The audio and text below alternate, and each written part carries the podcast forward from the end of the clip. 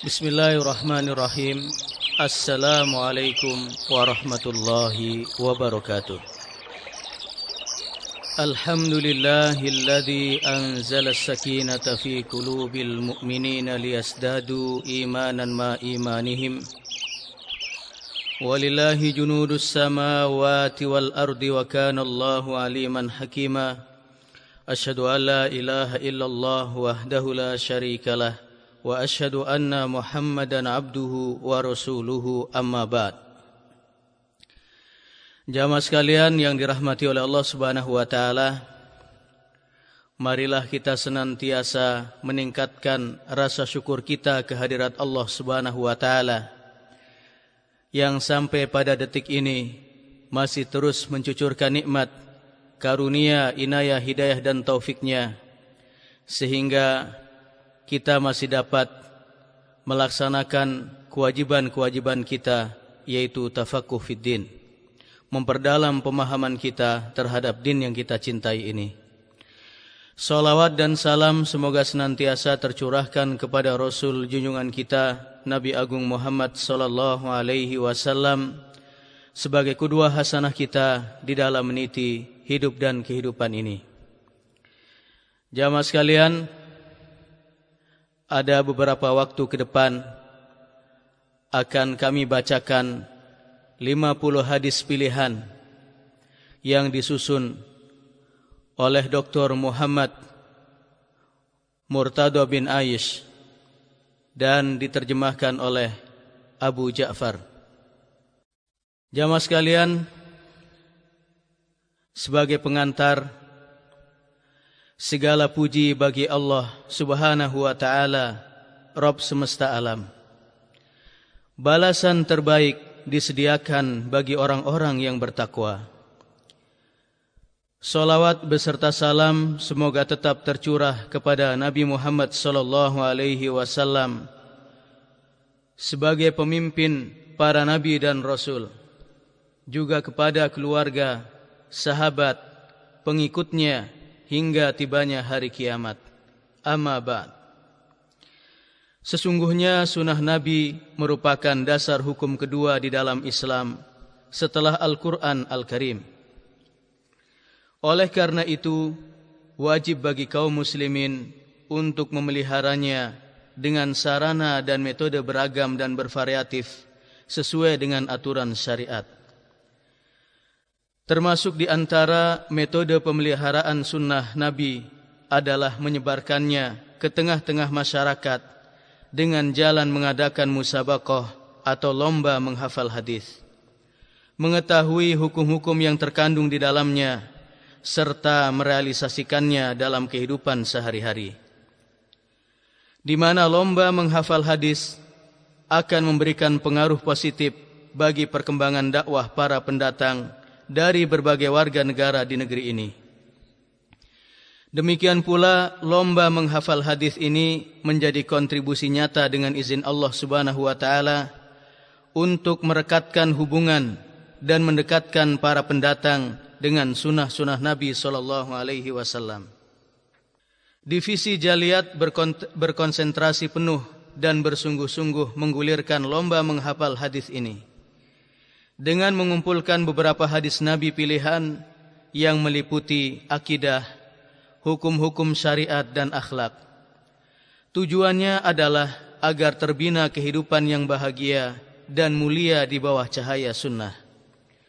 Untuk itu, Divisi Jaliat mengajak para pendatang untuk berpartisipasi aktif mengikuti lomba menghafal hadis ini guna meraih pahala dan mendapat ganjaran dari sisi Allah Subhanahu wa taala. Kami divisi Jaliat dengan senang hati menerima saran dan kritik membangun dari anda semua demi kemajuan program lomba menghafal sunnah Nabi ini.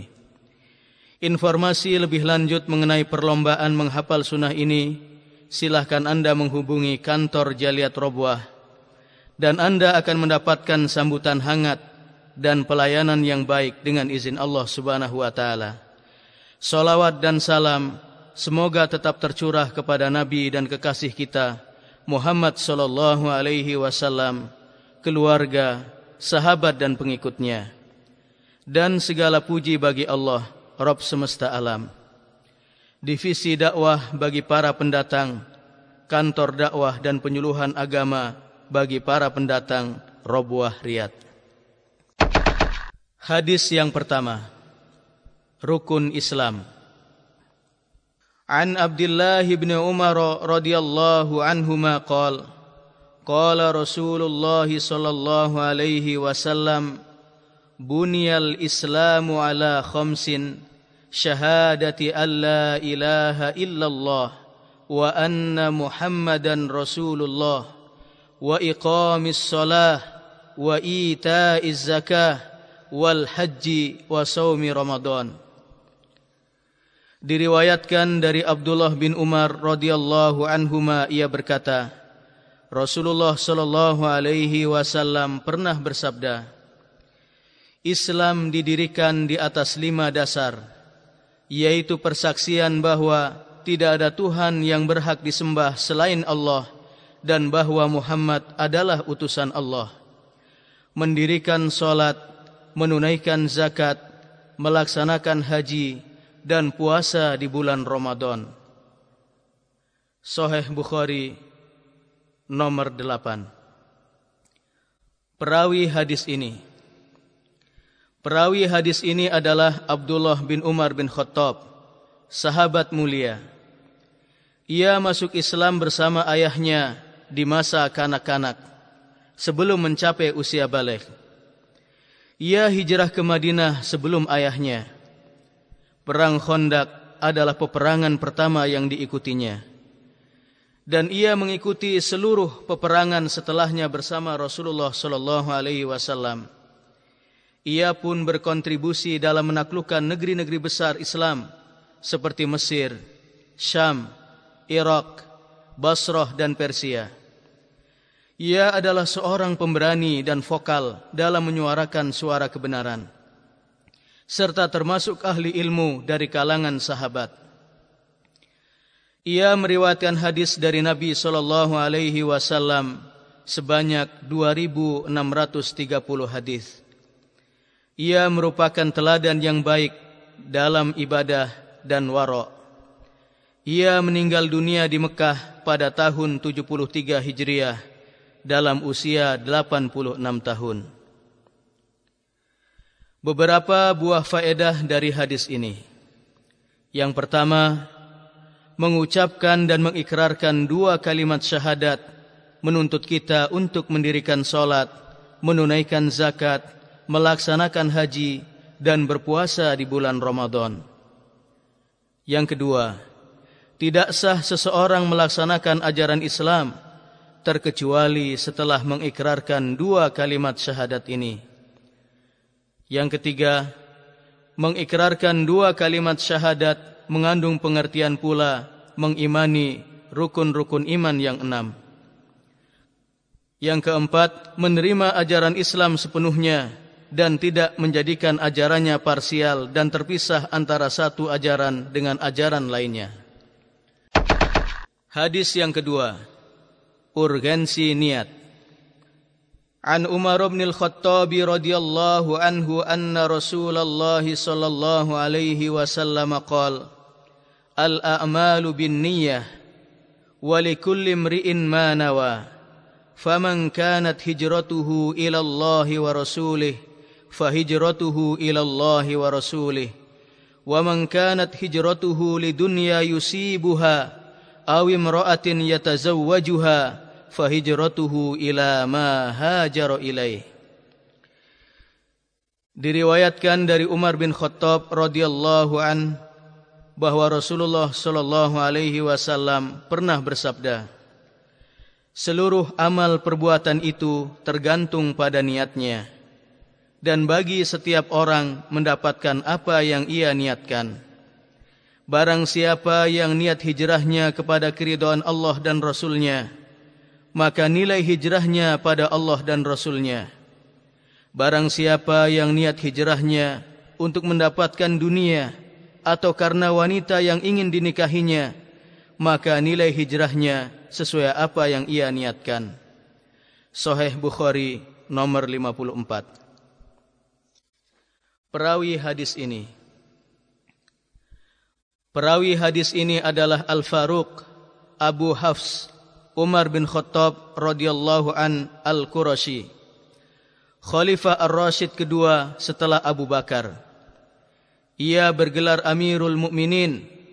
Masuk Islam tahun ke-6 dari kenabian. Masuk Islamnya Umar menjadi kemenangan bagi kaum muslimin dan benteng kokoh bagi mereka. Ia hijrah ke Madinah dan mengikuti seluruh pertempuran bersama Nabi sallallahu alaihi wasallam. Terdapat beberapa ayat Al-Qur'an turun terkait dengan pendapatnya yang tepat. Seperti kasus tawanan perang Badar, larangan khomer dan lain sebagainya. Ia didaulat menjadi khalifah setelah Abu Bakar wafat tahun 13 Hijriah. Membangun kantor pengadilan dan menetapkan kalender tahun Hijriah. Ia memerintah rakyatnya dengan adil. Abu Lu'lu'ah Al-Majusi membunuhnya pada saat solat subuh tahun 23 Hijriah. Ia dikuburkan di samping makam Abu Bakar dan makam Rasulullah sallallahu alaihi wasallam di bilik Aisyah radhiyallahu anha. Beberapa buah faedah dari hadis ini. Satu, menghadirkan niat menjadi suatu kelaziman saat melakukan amal baik agar amalan yang kita perbuat berbuah pahala. Dua, niat letaknya di dalam hati, melafatkan niat tidak ada dasarnya dalam agama. Tiga, ikhlas karena Allah semata merupakan salah satu syarat diterimanya amal perbuatan kita di mana Allah Subhanahu wa taala tidak akan menerima amalan terkecuali yang didasari ikhlas karenanya dan sesuai dengan tuntunan nabi pilihannya sallallahu alaihi wasallam. Empat, waspada dari perbuatan riya, pamer dengan amalan. Begitu pula waspada dari sum'ah yakni beramal agar didengar oleh orang lain. Hadis ketiga. Larangan menghina seorang muslim. An Abdullah bin Mas'ud radhiyallahu anhu qala qala Rasulullah sallallahu alaihi wasallam sibabul muslimi fusuq wa qitaluhu kufr Diriwayatkan dari Abdullah bin Mas'ud radhiyallahu anhu ia berkata, Rasulullah sallallahu alaihi wasallam pernah bersabda, menghina seorang muslim adalah fasik dan membunuhnya adalah kafir. Sahih Muslim nomor 116. Perawi hadis ini Perawi hadis ini adalah Abdullah bin Mas'ud radhiyallahu anhu termasuk sahabat terkemuka dan masyhur, tergolong sahabat yang paling pakar di bidang Al-Quran, mengikuti peperangan seluruhnya bersama Nabi sallallahu alaihi wasallam. Dan setelah Rasulullah sallallahu alaihi wasallam wafat, ia ikut dalam perang Yarmuk di Syam. Umar bin Khattab radhiyallahu an mengirimnya ke Kufah untuk mengajari penduduknya ajaran agama Islam dan di masa Uthman ia diangkat menjadi gubernur Kufah lalu ia ditarik kembali ke Madinah Abdullah bin Mas'ud radhiyallahu an wafat pada tahun 32 Hijriah di Madinah dalam usia 63 tahun. Dan ia dimakamkan di perkuburan Baki di Madinah. Beberapa buah faedah dari hadis ini. Yang pertama larangan keras dari menghina sesama muslim. Seperti perkataan seseorang si fulan melakukan ini dan itu. Yang tujuannya adalah untuk merendahkannya. Kedua larangan keras pula membunuh seorang muslim. Karena perbuatan itu dapat memisahkan ruh dari raga seseorang. Penyebutan menghina didahulukan penyebutannya daripada kata membunuh. Sebab biasanya pembunuhan itu terjadi setelah terjadinya penghinaan.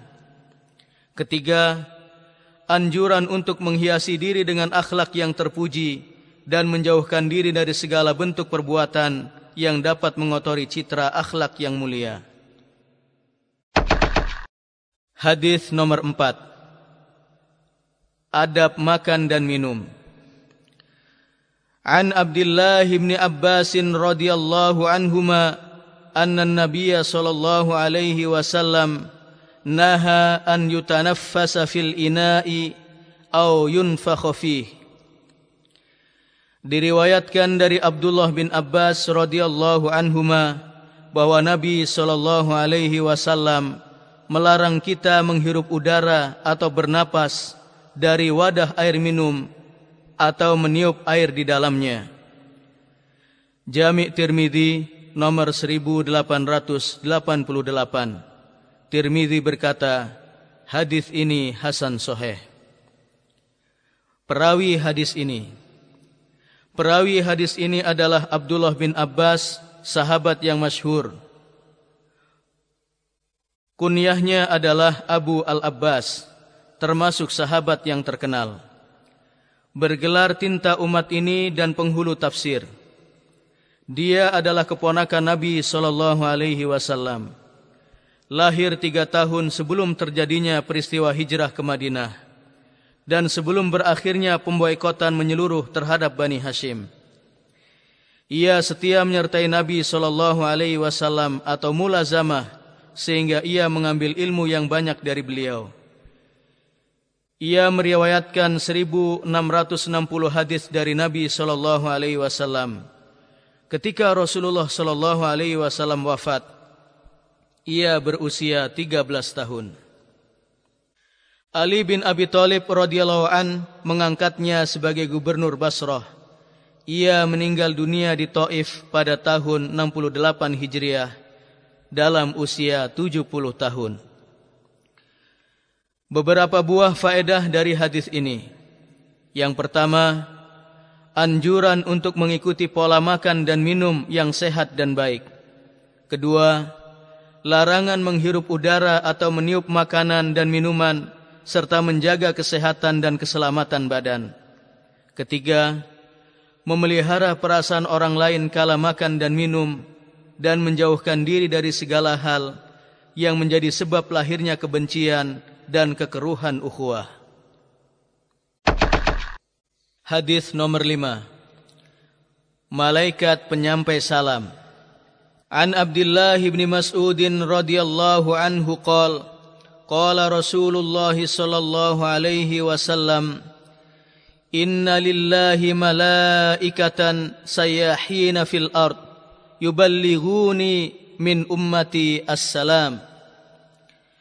Diriwayatkan dari Abdullah bin Mas'ud radhiyallahu anhu ia berkata Rasulullah sallallahu alaihi wasallam pernah bersabda Sesungguhnya Allah mempunyai para malaikat yang senantiasa berkeliling di bumi yang akan menyampaikan salam kepadaku dari umatku Sunan Nasa'i nomor 1282.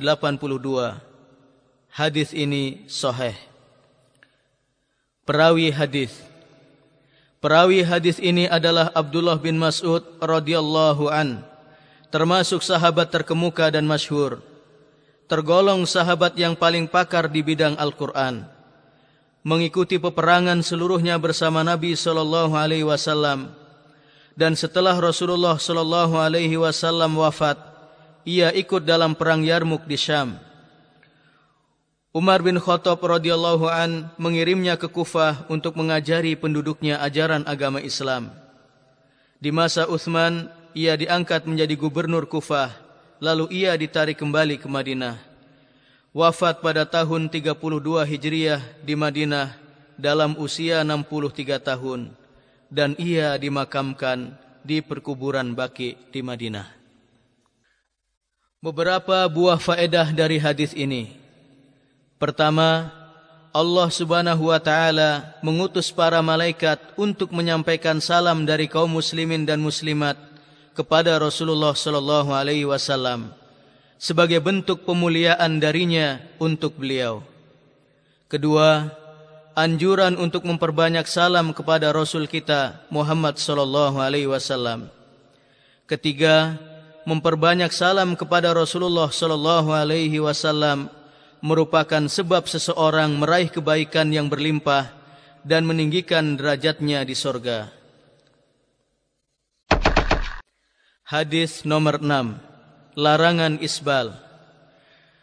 An Abi Hurairah radhiyallahu anhu anin Nabi sallallahu alaihi wasallam qala Ma asfala minal ka'baini minal izari fa finnar. Diriwayatkan dari Abu Hurairah radhiyallahu an dari Nabi sallallahu alaihi wasallam bersabda Apa saja yang menjulur sampai di bawah kedua mata kaki dari pakaian maka ia berada di dalam neraka. Sahih Bukhari nomor 5787 Perawi hadis. Hadis ini diriwayatkan oleh Abu Hurairah yakni Abdurrahman bin Sakhr Ad-Dausi Al-Yamani. Perawi hadis di dalam Islam. Diberi kunyah atau biasa dipanggil dengan Abu Hurairah karena ia suka bermain-main dengan seekor kucing betina ia mengembalakan kambing untuk keluarganya. Ia masuk Islam pada tahun ke-7 Hijriah sewaktu terjadinya peristiwa penaklukan perkampungan Yahudi Khaybar. Menyertai Nabi sallallahu alaihi wasallam selama empat tahun. Ia menemani beliau kemanapun pergi dan dimanapun beliau singgah. Ia bersungguh-sungguh dan intens dalam meriwayatkan hadis memelihara ilmu dari Nabi sallallahu alaihi wasallam, ilmu yang sangat banyak. Ia adalah sahabat Nabi yang paling banyak meriwayatkan hadis dari beliau. Ia meriwayatkan hadis dari Nabi sallallahu alaihi wasallam sebanyak 5374 hadis. Dan ia termasuk ahli fikihnya penduduk Madinah. Wafat di Madinah pada tahun 57 Hijriah dan dimakamkan di perkuburan Baki di Madinah. Beberapa buah faedah dari hadis ini. Yang pertama, larangan memakai pakaian di bawah mata kaki atau isbal dan larangan ini dikhususkan bagi kaum laki-laki dan tidak berlaku bagi kaum wanita. Kedua, anjuran menjaga adab-adab berpakaian dalam Islam. Ketiga, waspada terhadap isbal karena ia merupakan sebab masuknya seseorang ke dalam neraka. Hadis nomor tujuh Muslim sejati An Jabir radhiyallahu anhu yaqul Sami'tu an-nabiy sallallahu alaihi wasallam yaqul Al-muslimu man salima al-muslimuna min lisanihi wa yadihi Diriwayatkan dari Jabir radhiyallahu anhu ia berkata, Aku pernah mendengar Nabi sallallahu alaihi wasallam bersabda, Orang Islam sejati adalah siapa yang kaum muslimin merasa selamat dari gangguan lisan dan tangannya. Sahih Muslim nomor 65. Perawi hadis. Hadis ini diriwayatkan oleh Jabir bin Abdullah Al-Ansari, sahabat mulia.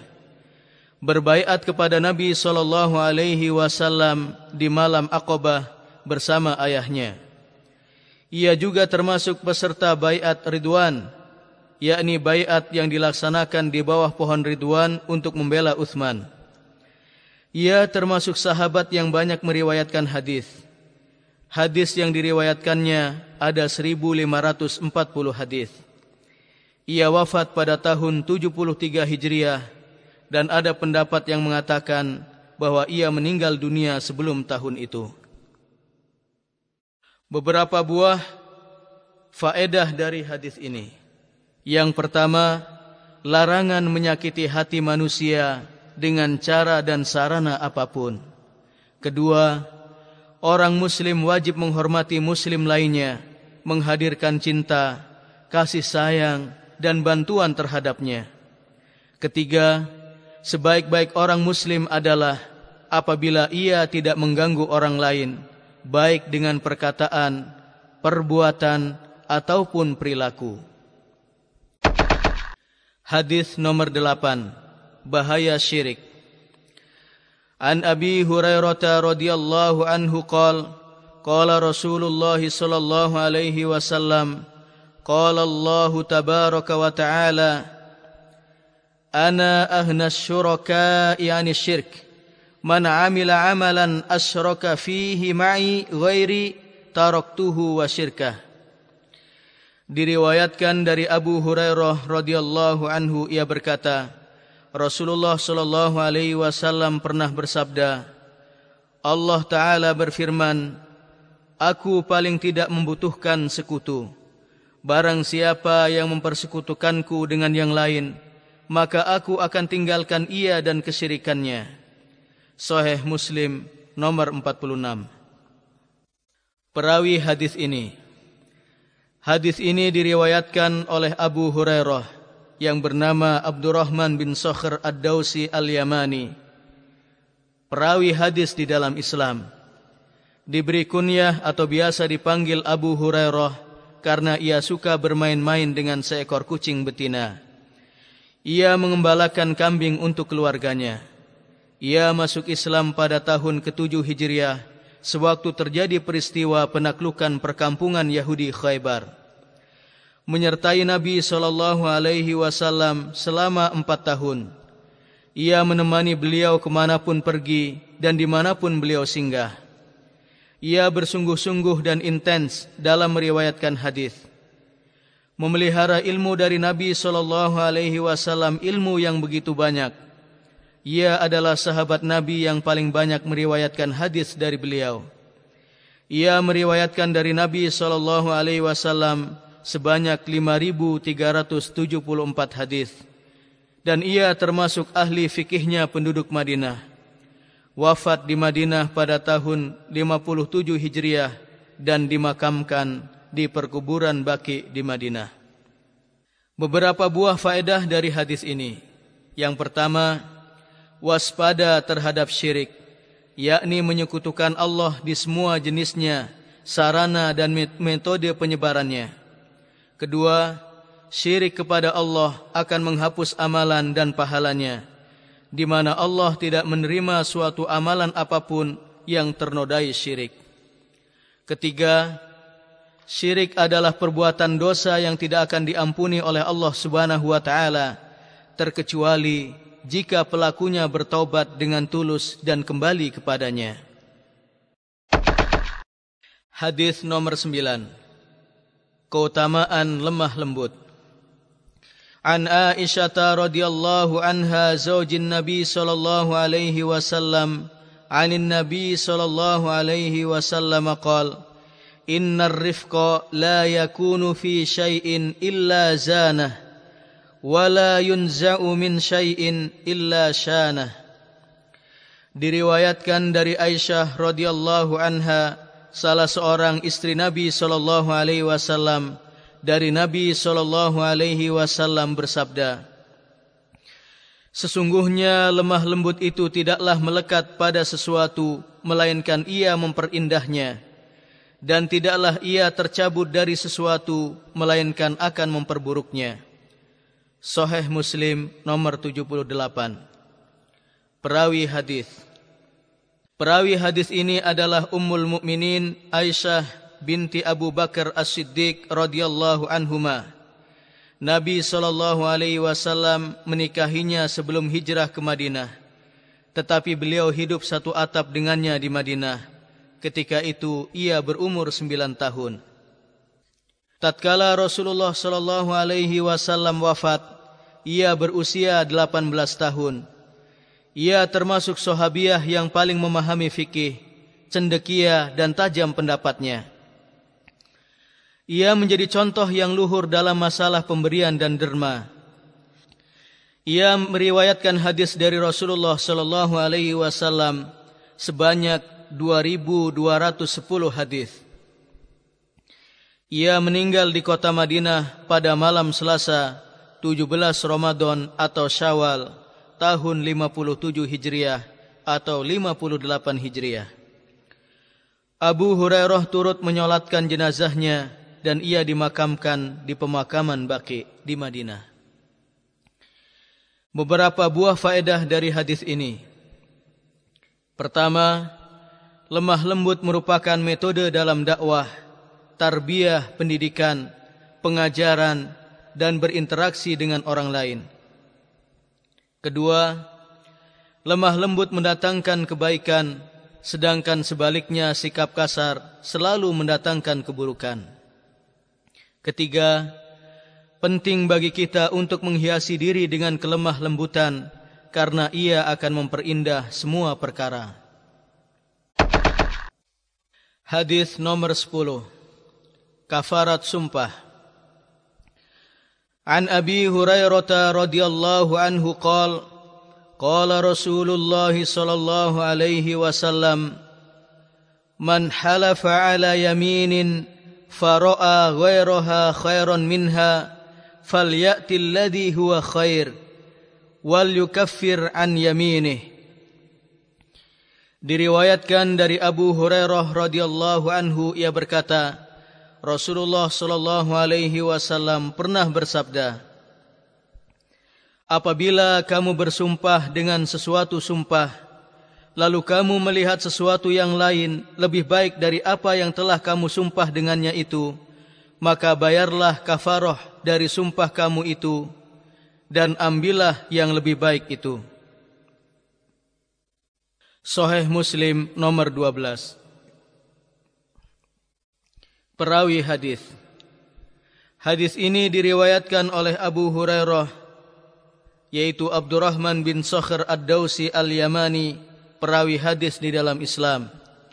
Diberi kunyah atau biasa dipanggil dengan Abu Hurairah karena ia suka bermain-main dengan seekor kucing betina. Ia mengembalakan kambing untuk keluarganya.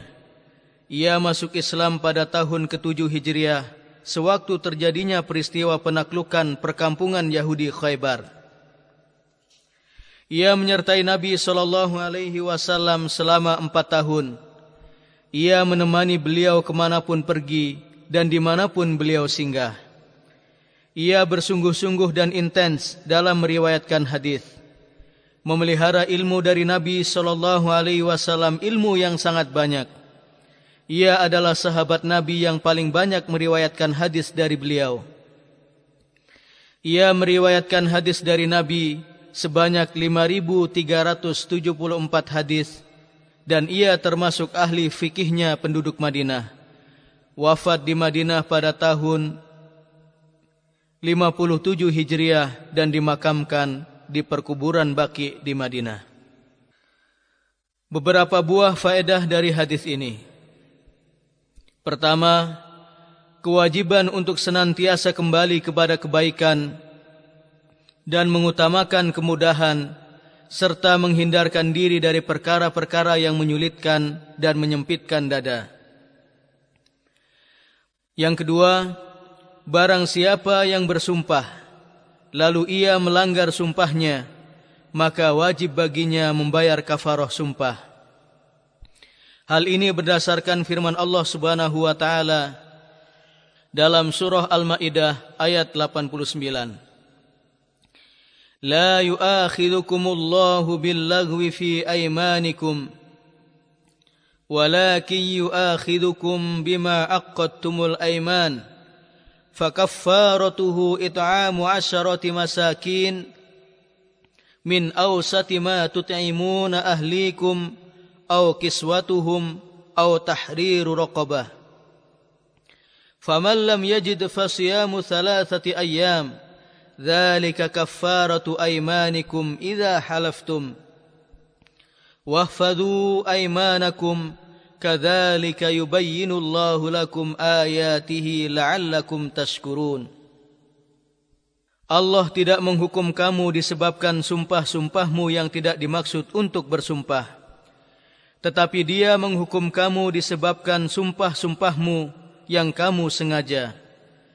Maka kafarat meranggar sumpah itu ialah memberi makan sepuluh orang miskin yaitu dari makanan yang biasa kamu berikan kepada keluargamu atau memberi pakaian kepada mereka atau memerdekakan seorang budak.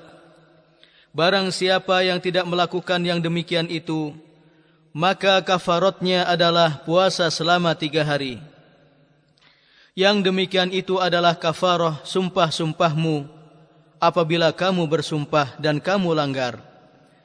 Allah menerangkan kepadamu hukum-hukumnya agar kamu bersyukur kepadanya. Al-Quran Surah Al-Ma'idah ayat 89 Ketiga, larangan memperbanyak sumpah sehingga tidak menyempitkan dada pelakunya. Hadis nomor 11 dosa-dosa besar. An Anas radhiyallahu anhu qala Su'ila an-nabiy sallallahu alaihi wasallam 'anil kaba'ir. Qala al-isyraku billah wa 'uququl walidain wa qatlun nafs wa syahadatuz zur Diriwayatkan dari Anas radhiyallahu anhu ia berkata Nabi sallallahu alaihi wasallam pernah ditanya oleh para sahabat perihal dosa-dosa besar. Beliau menjawab, syirik kepada Allah, durhaka kepada kedua orang tua, membunuh jiwa dan persaksian palsu. Sahih Bukhari nomor 2653. Perawi hadis. Hadis ini diriwayatkan oleh Abu Hamzah Anas bin Malik Al-Ansari, pelayan Rasulullah sallallahu alaihi wasallam. Lahir di Madinah 10 tahun sebelum terjadinya peristiwa hijrah ke Madinah. Ia masuk Islam di waktu kecil. Lalu ia melayani dan menyertai Nabi sallallahu alaihi wasallam sehingga beliau menemui Robnya. Setelah itu ia mengadakan perjalanan ke Damaskus kemudian berpindah ke Basrah. Ia banyak meriwayatkan hadis. Hadis yang ia riwayatkan dari Nabi sallallahu alaihi wasallam sebanyak 2286 hadis. Ia meninggal dunia di Basrah tahun 93 Hijriah dalam usia lebih dari 100 tahun. Beberapa buah faedah dari hadis ini. Yang pertama, peringatan keras agar tak terjatuh ke dalam dosa-dosa tersebut di atas karena ia termasuk dosa-dosa yang terbesar. Kedua, keempat dosa tersebut termasuk dosa terbesar karena ia dapat merusak akidah, norma hukum, akhlak, sosial kemasyarakatan dan membinasakan pelakunya. Ketiga, dosa-dosa besar tersebut bisa merusak hubungan antara manusia dengan Robnya, mengganggu hubungan keluarga dan masyarakat. Dan ia menyebabkan pelakunya sengsara di dunia dan akhirat, terkecuali jika ia bertobat kepada Allah Subhanahu wa taala dengan tobat nasuha, tobat yang sesungguhnya. Hadis nomor 12. Menjaga mulut dan kemaluan. An Sahal ibni Sa'din radhiyallahu anhu an Rasulillah sallallahu alaihi wasallam qaal Man yadman li ma baina lahyaihi wa ma baina rijlaihi adman lahul jannah. Diriwayatkan dari Sahal bin Sa'ad radhiyallahu an dari Rasulullah sallallahu alaihi wasallam bersabda Barang siapa yang dapat menjamin untukku apa yang berada di antara dua rahangnya, yaitu mulut, dan apa yang ada di antara dua kakinya, yakni kemaluan, maka aku akan menjamin baginya surga. Soheh Bukhari nomor 6474 Perawi hadis Hadis ini diriwayatkan oleh Abu Al-Abbas Sahal bin Sa'ad As-Sa'idi Al-Ansari. Dia termasuk sahabat yang masyhur. Meriwayatkan hadis dari Nabi sallallahu alaihi wasallam sebanyak 188 hadis. Ia berumur 15 tahun sewaktu Rasulullah sallallahu alaihi wasallam wafat. Ia meninggal dunia di Madinah dalam usia 100 tahun atau 91 tahun. Beberapa buah faedah dari hadis ini. Pertama, anjuran untuk berpegang teguh kepada akhlak yang terpuji dalam setiap kondisi, keadaan, dan dalam bermasyarakat. Kedua, menjaga mulut dan kemaluan dari perkara yang haram merupakan jalan masuk ke dalam surga dan selamat dari api neraka. Ketiga, kewajiban untuk memelihara mulut dan kemaluan terkecuali terhadap apa yang telah Allah halalkan dari ucapan, perbuatan, dan hubungan biologis. Hadis nomor 13. Larangan adu domba atau fitnah. An Hudzaifah radhiyallahu anhu qala Sami'tu Rasulullah sallallahu alaihi wasallam yaqul la yadkhulul jannata nammam Diriwayatkan dari Hudzaifah radhiyallahu anhu ia berkata, Aku pernah mendengar Rasulullah sallallahu alaihi wasallam bersabda, tidak masuk surga orang yang suka mengadu domba. Sahih Muslim nomor 168. Perawi hadis. Hadis ini diriwayatkan oleh Hudzaifah bin Yaman bin Husail Al-Absi, termasuk sahabat yang pemberani ia berperan besar dalam penaklukan negeri-negeri Islam. Ia menjadi pemegang rahasia atau intelijen Rasulullah sallallahu alaihi wasallam. Ia meriwayatkan hadis sebanyak 255 hadis. Ia mengikuti perang Khandaq dan seluruh peperangan setelahnya. Ia memiliki tempat dan kedudukan yang tinggi di hati Rasulullah sallallahu alaihi wasallam. Ia meninggal dunia di Irak tahun 36 Hijriah. Beberapa buah faedah dari hadis ini. Pertama, adu domba adalah sifat tercela, memicu permusuhan dan kebencian di antara sesama manusia. Kedua, dampak buruk dari adu domba menyebar di kalangan masyarakat yang menyebabkan munculnya kecemasan dan kegalauan di hati masyarakat. Ketiga, tukang adu domba yang terbiasa memfitnah orang lain tidak akan masuk surga. Hadis nomor 14. Pagar surga dan neraka. An Abi Hurairah radhiyallahu anhu anna Rasulullah sallallahu alaihi wasallam qaal Hujibatin naru bisyahawat wa hujibatil jannatu bil makarih diriwayatkan dari Abu Hurairah radhiyallahu anhu bahwa Rasulullah sallallahu alaihi wasallam pernah bersabda Neraka itu dipagari syahwat yakni kesenangan-kesenangan sedangkan surga dikelilingi hal-hal yang tidak disukai atau ujian. Sahih Bukhari nomor 6487 Perawi hadis Hadis ini diriwayatkan oleh Abu Hurairah yang bernama Abdurrahman bin Sakhr Ad-Dausi Al-Yamani, perawi hadis di dalam Islam. Diberi kunyah atau biasa dipanggil dengan Abu Hurairah karena ia suka bermain-main dengan seekor kucing betina. Ia mengembalakan kambing untuk keluarganya. Ia masuk Islam pada tahun ke-7 Hijriah sewaktu terjadi peristiwa penaklukan perkampungan Yahudi Khaybar menyertai Nabi sallallahu alaihi wasallam selama empat tahun. Ia menemani beliau kemanapun pergi dan dimanapun beliau singgah. Ia bersungguh-sungguh dan intens dalam meriwayatkan hadis, memelihara ilmu dari Nabi sallallahu alaihi wasallam, ilmu yang sangat banyak. Ia adalah sahabat Nabi sallallahu alaihi wasallam yang paling banyak meriwayatkan hadis dari beliau. Ia meriwayatkan hadis dari Nabi sallallahu alaihi wasallam sebanyak 5374 hadis dan ia termasuk ahli fikihnya penduduk Madinah.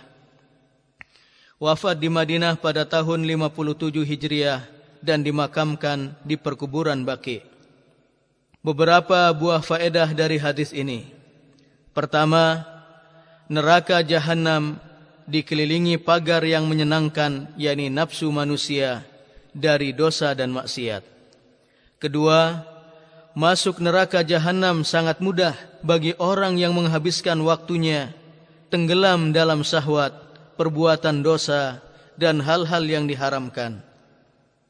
Tiga, sesungguhnya sorga tak mungkin diraih tanpa berpegang teguh pada ajaran Islam dan mengamalkan tuntutannya. Empat, tiada selamat dari neraka terkecuali dengan meninggalkan maksiat. Hadis nomor 15. Larangan mengganggu tetangga. An Abi Hurairah radhiyallahu anhu anna Rasulullah sallallahu alaihi wasallam qaal La yadkhulul jannata man la ya'manu jaruhu bawa'iqah Diriwayatkan dari Abu Hurairah radhiyallahu anhu bahwa Rasulullah sallallahu alaihi wasallam pernah bersabda Tidak akan masuk surga orang yang tetangganya tidak merasa aman dari gangguannya. Sahih Muslim nomor 73. Perawi hadis. Hadis ini diriwayatkan oleh Abu Hurairah yang bernama Abdurrahman bin Sakhr Ad-Dausi Al-Yamani perawi hadis di dalam Islam. Diberi kunyah atau biasa dipanggil Abu Hurairah karena ia suka bermain-main dengan seekor kucing betina. Ia mengembalakan kambing untuk keluarganya. Masuk Islam pada tahun ke-7 Hijriah, sewaktu terjadinya peristiwa penaklukan perkampungan Yahudi Khaybar. Menyertai Nabi SAW selama empat tahun ia menemani beliau kemanapun pergi dan dimanapun beliau singgah. Ia bersungguh-sungguh dan intens dalam meriwayatkan hadis, memelihara ilmu dari Nabi wasallam, ilmu yang sangat banyak. Ia adalah sahabat Nabi yang paling banyak meriwayatkan hadis dari beliau. Ia meriwayatkan dari Nabi wasallam sebanyak 5374 hadis dan ia termasuk ahli fikihnya penduduk Madinah. Wafat di Madinah pada tahun 57 Hijriah dan dimakamkan di perkuburan Baqi. Beberapa buah faedah dari hadis ini. Pertama, larangan mengganggu tetangga dan keluarganya dengan cara dan sarana apapun jua. Kedua, anjuran untuk memuliakan tamu dan keluarganya karena hal itu merupakan sebab selamatnya seseorang dari api neraka. Ketiga, menahan keburukan dari tetangga merupakan bukti kesempurnaan iman dan budi pekerti seseorang. Keempat, menyakiti tetangga bisa membawa seseorang kepada perilaku kufur dan maksiat yang menyebabkan pelakunya tergelincir ke dalam siksa neraka. Hadis nomor 16 Larangan sombong. An Abdullah bin Mas'ud radhiyallahu anhu anin Nabi sallallahu alaihi wasallam qaal La yadkhulul jannata man kana fi qalbihi mithqalu dzarratin min kibr Diriwayatkan dari Abdullah bin Mas'ud radhiyallahu anhu dari Nabi sallallahu alaihi wasallam bersabda Tidak masuk surga orang yang di dalam hatinya ada sebesar biji sawi dari kesombongan. Sahih Muslim nomor 149 Perawi hadis. Hadis ini diriwayatkan oleh Abdullah bin Mas'ud radhiyallahu anhu termasuk sahabat terkemuka dan masyhur. Tergolong sahabat yang paling pakar di bidang Al-Quran. Mengikuti peperangan seluruhnya bersama Nabi sallallahu alaihi wasallam dan setelah Rasulullah sallallahu alaihi wasallam wafat ia ikut dalam perang Yarmuk di Syam. Umar bin Khattab radhiyallahu anhu mengirimnya ke Kufah untuk mengajari penduduknya ajaran agama Islam. Di masa Uthman bin Affan radhiyallahu an, ia diangkat menjadi gubernur Kufah, lalu ia ditarik kembali ke Madinah. Wafat pada tahun 32 Hijriah di Madinah dalam usia 63 tahun. Dan ia dimakamkan di perkuburan Baki di Madinah. Beberapa buah faedah dari hadis ini. Pertama, larangan sombong dan waspada terhadapnya. Sombong maksudnya mengingkari atau menolak kebenaran dan merendahkan orang lain. Kedua, sombong merupakan perbuatan yang tercela di setiap waktu dan keadaan. Orang yang sombong tidak akan masuk ke dalam surga.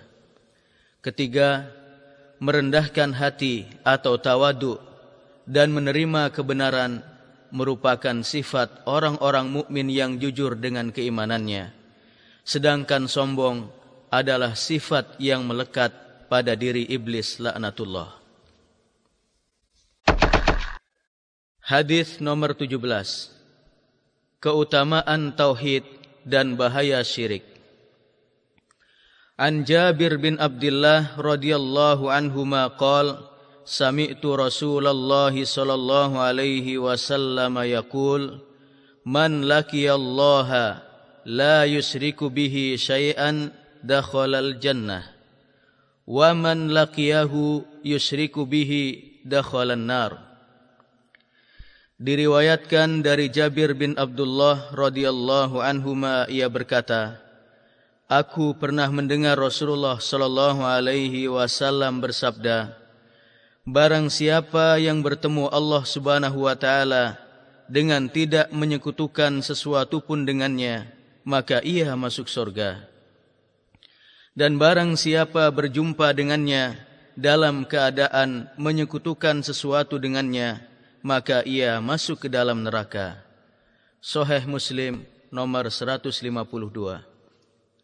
Perawi hadis. Hadis ini diriwayatkan oleh Jabir bin Abdullah Al-Ansari, sahabat mulia. Ia berbaiat kepada Nabi sallallahu alaihi wasallam di malam Aqabah bersama ayahnya. Ia juga termasuk peserta baiat Ridwan, yaitu baiat yang dilaksanakan di bawah pohon Ridwan untuk membela Uthman bin Affan radhiyallahu an. Ia termasuk sahabat yang banyak meriwayatkan hadis, di mana hadis yang diriwayatkannya ada 1540 hadis. Ia wafat pada tahun 73 Hijriah dan ada pendapat yang mengatakan bahawa ia meninggal dunia sebelum tahun itu. Beberapa buah faedah dari hadis ini. Yang pertama, mengesahkan Allah Subhanahu wa taala dan beribadah hanya mengharap ridhonya semata, tiada sekutu baginya, merupakan sebab masuknya seseorang ke dalam surga. Kedua, menyekutukan Allah Subhanahu wa taala menyebabkan seseorang masuk ke dalam neraka. Ketiga, anjuran untuk merealisasikan nilai-nilai tauhid dalam kehidupan dan waspada terhadap bahaya syirik kepada Allah Subhanahu wa taala. Hadis nomor 18 Meraih manisnya iman. Anil Abbas bin Abdul Muttalib annahu sami'a Rasulullah sallallahu alaihi wasallam yaqul Dha qata'mal iman man radiya billahi rabban wa bil islami dinan wa bi muhammadin rasulan. Diriwayatkan dari Abbas bin Abdul Muttalib bahwa ia pernah mendengar Rasulullah sallallahu alaihi wasallam bersabda mengecap kemanisan iman siapa yang rela Allah sebagai Robnya, Islam menjadi agama baginya dan Muhammad sebagai Rasulnya. Sahih Muslim nomor 56. Perawi hadis.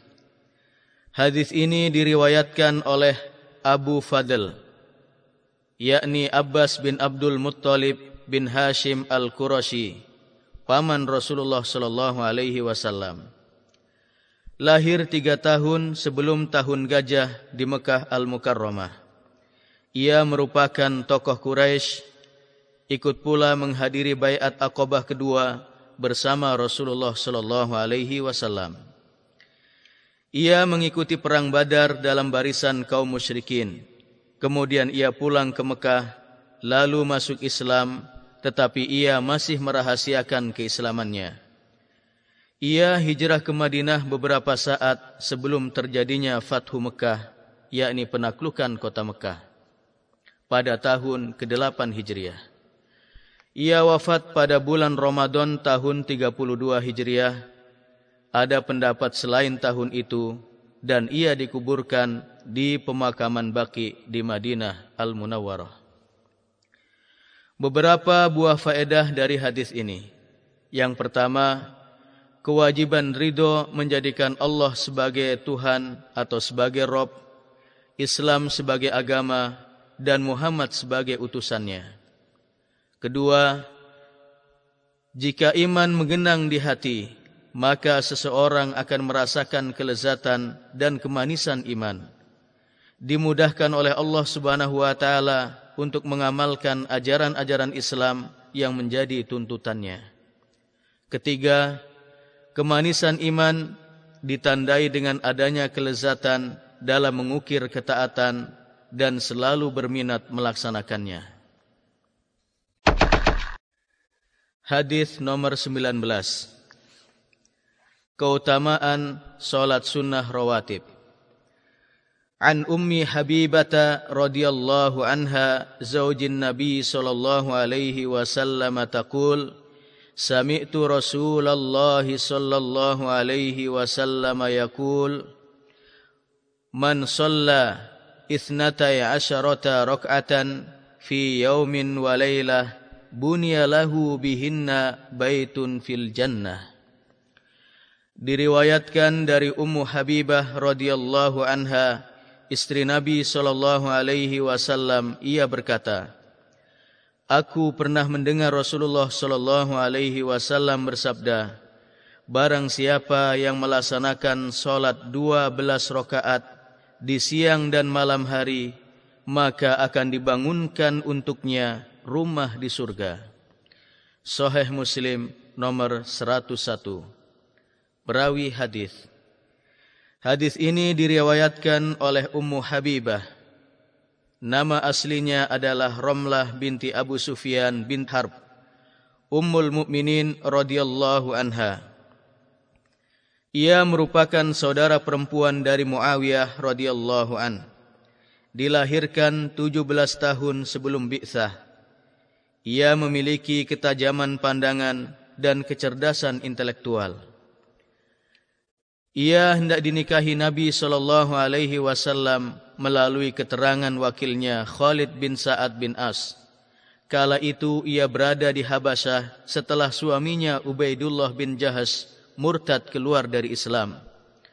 Lalu Raja Najasyi mewakili Nabi sallallahu alaihi wasallam dalam proses akad nikah tersebut dengan mahar 400 dinar. Peristiwa ini terjadi pada tahun ke-7 Hijriah. Pendapat lain terjadi pada tahun ke-6 Hijriah. Ia meriwayatkan hadis dari Nabi sallallahu alaihi wasallam sebanyak 65 hadis yang tersebut dalam buku-buku hadis. Ia wafat di Madinah pada tahun 44 Hijriah. Ada pendapat lain sebelum tahun itu dan ia dimakamkan di perkuburan Baki di Madinah. Beberapa buah faedah dari hadis ini. Pertama, penjelasan mengenai keutamaan solat sunnah rawatib yaitu empat rokaat sebelum zuhur, dua rokaat setelahnya, dua rokaat sudah maghrib, dan dua rokaat setelah isya, serta dua rokaat sebelum subuh. Kedua, anjuran untuk melaksanakan solat sunnah rawatib dan kabar gembira dengan masuk surga bagi siapa saja yang memeliharanya. Ketiga, hikmah dari disunahkannya solat rawatib ini adalah agar keimanan seorang mukmin bertambah dan semakin dekat kepada Allah Subhanahu wa taala. Hadis nomor 20. Keutamaan solat sunnah empat rakaat sebelum dan sesudah zuhur. An Ummi Habibah radhiyallahu anha taqul Sami'tu Rasulullah sallallahu alaihi wasallam yaqul Man hafadu ala arba'i raka'atin qabla adh-dhuhri wa arba'in ba'daha harramahu Allahu 'ala an-nar Diriwayatkan dari Ummu Habibah radhiyallahu anha ia berkata, Aku pernah mendengar Rasulullah sallallahu alaihi wasallam bersabda, Barang siapa yang memelihara solat sunnah empat rakaat sebelum duhur dan empat rakaat sesudahnya, maka Allah haramkan baginya masuk ke dalam neraka. Jami' Tirmizi nomor 428. Tirmizi berkata, hadis ini hasan sahih. Perawi hadis. Hadis ini diriwayatkan oleh Ummu Habibah. Nama aslinya adalah Romlah binti Abu Sufyan bin Harb, Ummul Mukminin radhiyallahu anha. Ia merupakan saudara perempuan dari Muawiyah radhiyallahu an. Ummu Habibah dilahirkan 17 tahun sebelum bi'tsah ia memiliki ketajaman pandangan dan kecerdasan intelektual. Ia hendak dinikahi Nabi sallallahu alaihi wasallam melalui keterangan wakilnya Khalid bin Sa'ad bin As. Kala itu ia berada di Habasyah setelah suaminya Ubaidullah bin Jahas murtad keluar dari Islam. Lalu Raja Najasyi mewakili Nabi sallallahu alaihi wasallam dalam proses akad nikah tersebut dengan mahar 400 dinar. Peristiwa ini terjadi pada tahun ke-7 Hijriah. Ada pendapat lain yang mengatakan terjadi pada tahun 6 Hijriah. Ia meriwayatkan hadis dari Nabi sallallahu alaihi wasallam sebanyak 65 hadis yang tersebut dalam buku-buku hadis. Ia wafat di Madinah pada tahun 44 Hijriah dan ada pendapat lain sebelum itu dan ia dimakamkan di perkuburan Baki di Madinah. Beberapa buah faedah dari hadis ini. Pertama, anjuran untuk memelihara solat sunnah empat rakaat sebelum zuhur dan empat rakaat setelahnya. Kedua, ibadah-ibadah sunnah merupakan sebab bagi seorang hamba dekat kepada Allah Subhanahu wa taala. Ketiga, kabar gembira berupa selamat dari sengatan api neraka bagi siapa saja yang memelihara solat sunnah tersebut dan berpegang teguh terhadap ajaran Islam. Hadis nomor 21 Solat sunnah ditunaikan di dalam rumah. An Jabir radhiyallahu anhu qala qala Rasulullah sallallahu alaihi wasallam Idza qada ahadukumus salata fi masjidih falyaj'al li baitihi nasiban min salatihi fa inna Allah ja'ilun fi baitihi min salatihi khaira Diriwayatkan dari Jabir radhiyallahu anhu ia berkata, Rasulullah sallallahu alaihi wasallam pernah bersabda, Apabila salah seorang di antara kamu selesai melaksanakan solat fardu di masjidnya, maka sisakanlah sebagian solat yang lain, yaitu solat sunnah, di rumahnya. Karena sesungguhnya Allah menjadikan sebagian solat yang ditunaikan di rumahnya, sebagai suatu kebaikan. Sahih Muslim nomor 210. Perawi hadis. Hadis ini diriwayatkan oleh Jabir bin Abdullah Al-Ansari, sahabat mulia. Berbaiat kepada Nabi sallallahu alaihi wasallam di malam Aqabah bersama ayahnya. Ia juga termasuk peserta baiat Ridwan, yakni baiat yang dilaksanakan di bawah pohon Ridwan untuk membela Uthman bin Affan radhiyallahu an. Ia termasuk sahabat yang banyak meriwayatkan hadis. Hadis yang diriwayatkannya ada 1540 hadis. Ia wafat pada tahun 73 Hijriah dan ada pendapat yang mengatakan bahwa ia meninggal dunia sebelum tahun itu. Beberapa faedah dari hadis ini. Satu, anjuran untuk melaksanakan solat-solat sunnah dan juga solat sunnah rawatib di rumah tempat tinggal kita. Kedua, kontinuitas memakmurkan rumah kita dengan pelaksanakan solat marotan ukhra. Kedua, kontinuitas memakmurkan rumah kita dengan pelaksanaan solat-solat sunnah menjadikan rumah kita dipenuhi kebaikan dan keberkahan. Ketiga, rumah yang islami adalah tempat bernaung, tempat ibadah, mengukir ketaatan, serta madrasah pendidikan keluarga. Hadis nomor 22. Keutamaan salat tahiyatul masjid.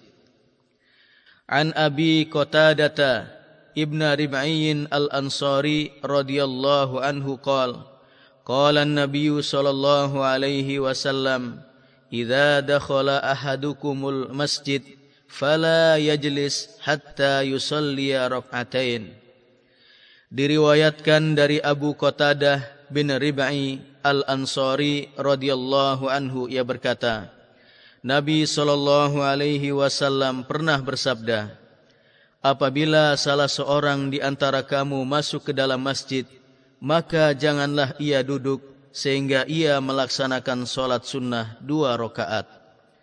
Sahih Bukhari nomor 1163 Perawi hadis. Hadis ini diriwayatkan oleh Abu Qatadah bin Rib'i Al-Ansari, salah seorang sahabat mulia. Ia terlibat dalam peperangan dan pertempuran seluruhnya. Dan ia dikenal sebagai sahabat yang menjaga atau melindungi Nabi sallallahu alaihi wasallam dan mengawal beliau dalam perjalanan. Umar bin Khattab radhiyallahu an pernah mengutusnya dalam sebuah ekspedisi pasukan untuk menyerang Persia. Dan ia membunuh Raja Persia dengan tangannya sendiri. Mengenai tempat dan tahun kewafatannya, ada silang pendapat di kalangan para ulama. Ada yang mengatakan ia meninggal dunia di Kufah pada tahun 38 Hijriah. Dan Ali ikut menyolatkan jenazahnya. Dan ada pendapat lain yang mengatakan bahwa ia meninggal dunia di Madinah pada tahun 54 Hijriah dan ada yang berpendapat selain itu. Beberapa buah faedah dari hadis ini. Pertama, di antara adab-adab masuk ke dalam masjid adalah seorang muslim melaksanakan solat sunnah dua rakaat sebelum ia duduk meskipun pada hari Jumat di saat khotib sedang menyampaikan khutbahnya. Kedua, jika iqamah telah dikumandangkan, maka seorang muslim langsung bergabung dalam sof solat dan tidak dibenarkan menyibukkan dirinya dengan solat sunnah. Ketiga, memiliki perhatian serius untuk menunaikan solat sunnah dua rakaat sebelum duduk di masjid. Hadis nomor 23. Keutamaan salat Jumat. An Abi Hurairah radhiyallahu anhu qol qala Rasulullah sallallahu alaihi wasallam man tawaddaa fa ahsana al-wudu thumma atal jum'ah fastama'a wa ansat ghufira lahu ma bainahu wa bainal jum'ah wa ziyadatu thalathati ayyam. Wa man massal hasa faqad laga diriwayatkan dari Abu Hurairah radhiyallahu anhu ia berkata Rasulullah sallallahu alaihi wasallam pernah bersabda Barang siapa yang berwudu dan membaguskan wuduknya lalu ia mendatangi salat Jumat kemudian di masjid ia diam dan mendengarkan khutbah, maka akan diampuni dosa-dosanya di antara dua Jumat, yakni satu pekan dan ditambah tiga hari. Dan barang siapa yang memainkan batu kerikil, berarti ia telah melakukan perbuatan yang sia-sia. Soheh Muslim nomor 27. Perawi hadis Hadis ini diriwayatkan oleh Abu Hurairah yang bernama Abdurrahman bin Sakhr Ad-Dausi Al-Yamani, perawi hadis di dalam Islam. Diberi kunyah atau biasa dipanggil dengan Abu Hurairah karena ia suka bermain-main dengan seekor kucing betina. Ia mengembalakan kambing untuk keluarganya. Masuk Islam pada tahun ke-7 Hijriah sewaktu terjadi peristiwa penaklukan perkampungan Yahudi Khaybar. Ia menyertai Nabi sallallahu alaihi wasallam selama empat tahun. Ia menemani beliau kemanapun pergi dan dimanapun beliau singgah. Ia bersungguh-sungguh dan intens dalam meriwayatkan hadis. Memelihara ilmu dari Nabi sallallahu alaihi wasallam, ilmu yang banyak. Ia adalah sahabat Nabi yang paling banyak meriwayatkan hadis dari beliau. Ia meriwayatkan dari Nabi sallallahu alaihi wasallam sebanyak 5374 hadis dan termasuk ahli fikihnya penduduk Madinah wafat di Madinah tahun 57 Hijriah dan dimakamkan di perkuburan Baqi. Beberapa buah faedah dari hadis ini. Pertama, anjuran untuk menyempurnakan wudu ketika hendak melaksanakan sholat Jumat. Memahami isi nasihat dalam khutbah dan konsentrasi dalam beribadah. Baik itu ibadah hati maupun anggota tubuh. Ibadah dilaksanakan dengan khusyuk dan tenang, diam dan mendengarkan khutbah. Kedua, keutamaan solat Jumat dan bahwa ia menghapus dosa-dosa kecil. Ketiga, larangan untuk menyia-nyiakan pahala dan ucapan yang tidak bermanfaat serta segala hal yang dapat menyibukkan pikiran dan hati saat khutbah dikumandangkan. Seperti memainkan kerikil, atau memencet hidung, memainkan kerah baju, menyela-nyela jenggot atau menyentuh sajadah dan lain sebagainya. Hadis nomor 24. Tata cara solat malam. An Abdullah bin Umar radhiyallahu anhu maqal kana an-nabiy sallallahu alaihi wasallam yusalli min al-laili masna masna, wa yutir bi rokaah, wa yusalli rokaatini qabla salatil qadati, wa kaan al-adana bi udunai, ay bi suratin, ay yuxfifuhuma. Diriwayatkan dari Abdullah bin Umar radhiyallahu anhu ma ia berkata adalah Nabi saw melaksanakan salat malam dengan dua rakaat dua rakaat dan ditutup dengan satu rakaat salat witir menjelang solat subuh, beliau melakukan solat sunnah dua rakaat, seakan-akan suara adzan berada di dekat dua telinga beliau, yakni dengan singkat dan ringan. Sahih Bukhari nomor 995. Perawi hadis. Hadis ini diriwayatkan oleh Abdullah bin Umar bin Khattab, sahabat mulia. Ia masuk Islam bersama ayahnya di masa anak-anak sebelum mencapai usia balik.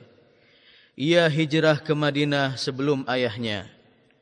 Perang Khandaq adalah peperangan pertama yang diikutinya. Dan ia mengikuti seluruh peperangan setelahnya bersama Rasulullah sallallahu alaihi wasallam. Ia pun berkontribusi dalam menaklukkan negeri-negeri besar Islam seperti Mesir, Syam, Irak, Basrah dan Persia. Ia seorang pemberani dan vokal dalam menyuarakan kebenaran serta termasuk ahli ilmu dari kalangan sahabat. Ia meriwayatkan hadis dari Nabi sallallahu alaihi wasallam sebanyak 2630 hadis. Ia merupakan teladan yang baik dalam masalah ibadah dan wara'. Ia meninggal dunia di Mekah tahun 73 Hijriah pada usia 86 tahun. Beberapa buah faedah dari hadis ini. Yang pertama, solat sunnah di malam hari dan siang hari dilakukan dengan cara dua rakaat dua rakaat. Kedua, solat witir paling sedikit jumlahnya adalah satu rakaat.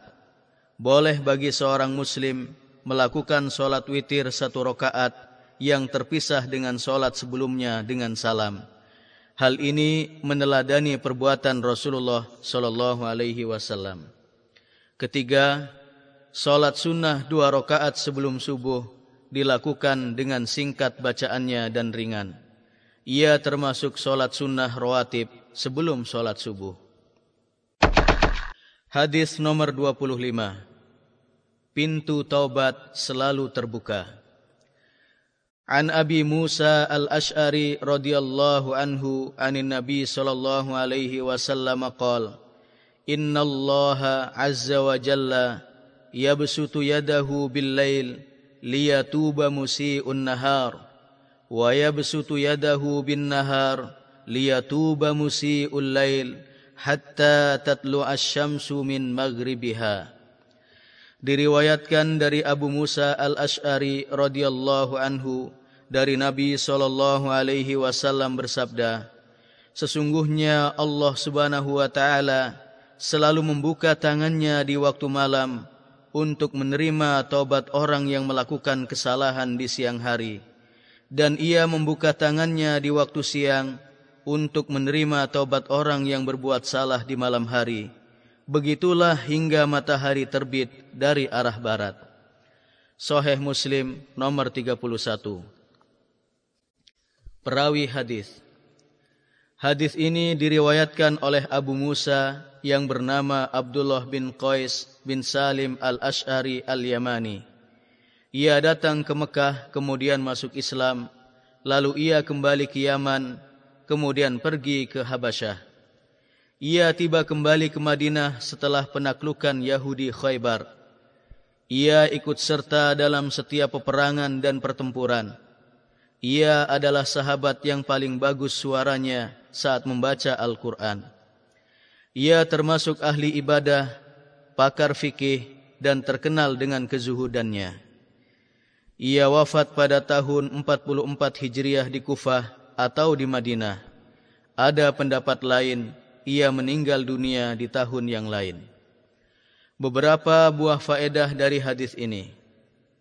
Pertama, anjuran untuk selalu bertaubat nasuha di setiap waktu, baik malam maupun siang hari. Kedua, segera bertaubat di mana seseorang tidak mengetahui kapan ia sampai pada batas ajalnya. Ketiga, pintu taubat selalu terbuka sampai tiba saatnya matahari terbit dari arah barat. Anjuran bertaubat dan menutup pintu dosa dan kembali kepada jalan yang lurus, benar dan jalan kebahagiaan. Keempat, luasnya rahmat Allah Subhanahu wa taala karena Dia menerima taubat hambanya. Maka wajib bagi seorang muslim bertaubat sebelum datangnya tanda-tanda kematiannya seperti nafas berada di tenggorokan di mana pada saat itu taubat sudah tidak diterima lagi. Hadis nomor 26. Meninggalkan dusta saat berpuasa.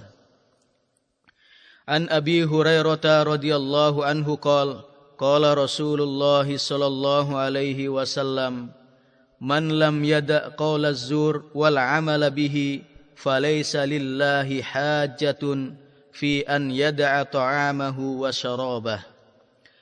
Diriwayatkan dari Abu Hurairah radhiyallahu anhu ia berkata Rasulullah sallallahu alaihi wasallam pernah bersabda Barang siapa yang tidak meninggalkan perkataan dusta dan mengamalkannya maka Allah tidak membutuhkan dia dalam meninggalkan makan dan minumnya. Sahih Bukhari nomor 1903 perawi hadis. Hadis ini diriwayatkan oleh Abu Hurairah yang bernama Abdurrahman bin Sakhr Ad-Dausi Al-Yamani. Perawi hadis di dalam Islam. Diberi kunyah atau biasa dipanggil dengan Abu Hurairah karena ia suka bermain-main dengan seekor kucing betina ia mengembalakan kambing untuk keluarganya ia masuk Islam pada tahun ke-7 Hijriah sewaktu terjadi peristiwa penaklukan perkampungan Yahudi Khaybar. Menyertai Nabi sallallahu alaihi wasallam selama empat tahun Ia menemani beliau kemanapun pergi dan dimanapun beliau singgah. Ia bersungguh-sungguh dan intens dalam meriwayatkan hadis, memelihara ilmu dari Nabi sallallahu alaihi wasallam, ilmu yang sangat banyak. Ia adalah sahabat Nabi sallallahu alaihi wasallam yang paling banyak meriwayatkan hadis dari beliau. Ia meriwayatkan dari Nabi sallallahu alaihi wasallam sebanyak 5374 hadis dan termasuk ahli fikihnya penduduk Madinah. Ia wafat di Madinah pada tahun 57 Hijriah dan dimakamkan di perkuburan Baqi. Beberapa buah faedah dari hadis ini. Pertama, seorang muslim hendaknya menghiasi dirinya dengan budi pekerti mulia dan menghindarkan diri dari kepribadian tercela dan perilaku yang buruk. Kedua, hendaknya seorang muslim mewaspadai perkara-perkara yang dapat menghapuskan pahala puasanya, yakni perkataan dusta dan mengamalkannya sedang ia dalam keadaan puasa. Ketiga, di antara makna puasa adalah menjaga diri dari ghibah, menggunjing, adu domba, dusta, khianat dan perilaku tercela dan menjauhi lingkungan yang dapat berdampak pada akhlak yang buruk dan budi pekerti tercela. Hadis nomor 27 Lupa makan dan minum saat berpuasa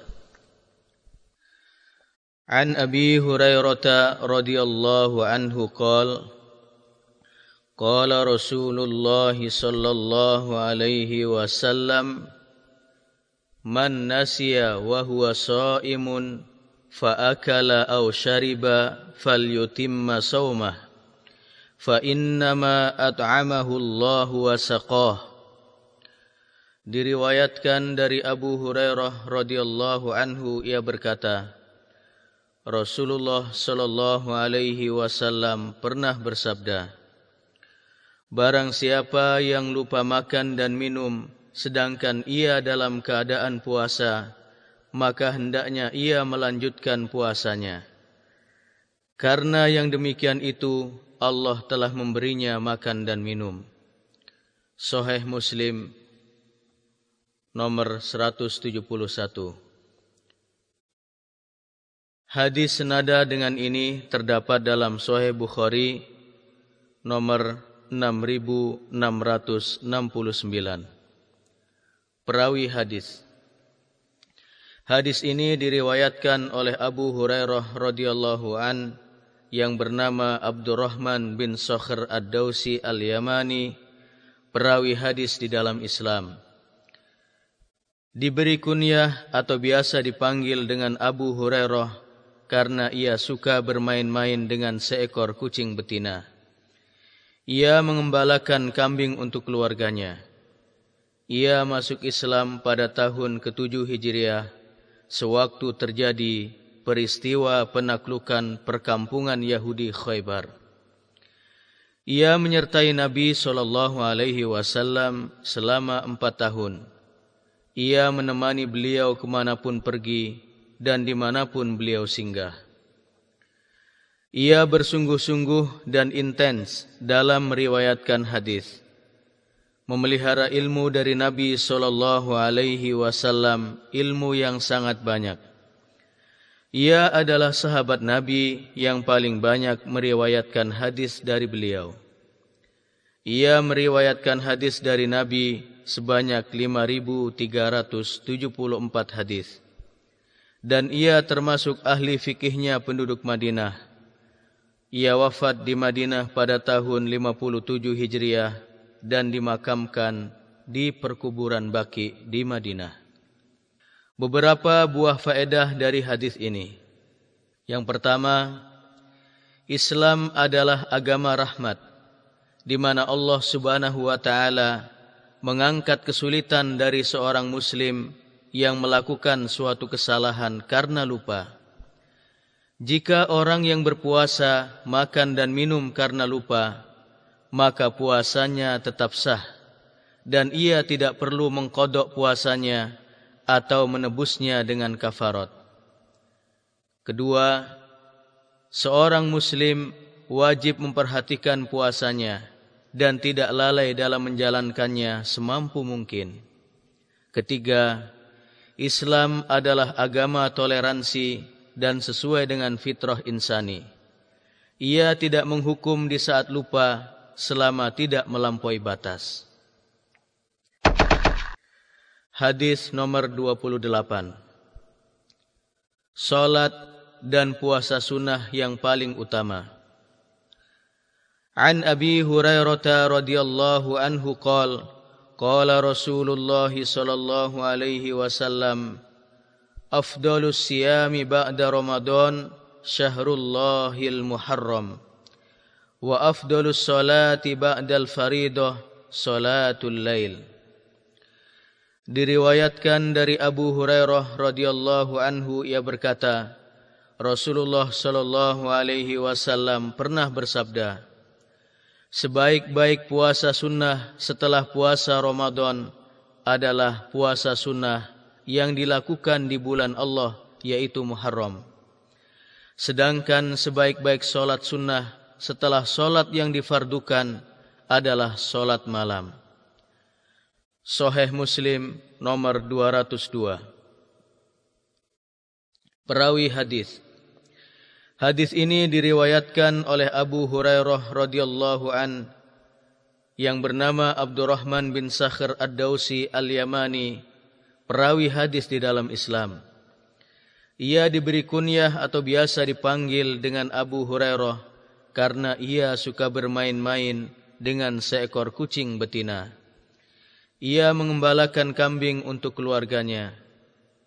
Ia masuk Islam pada tahun ke-7 Hijriah sewaktu terjadi peristiwa penaklukan perkampungan Yahudi Khaybar. Ia menyertai Nabi sallallahu alaihi wasallam selama empat tahun. Ia menemani beliau kemanapun pergi dan dimanapun beliau singgah.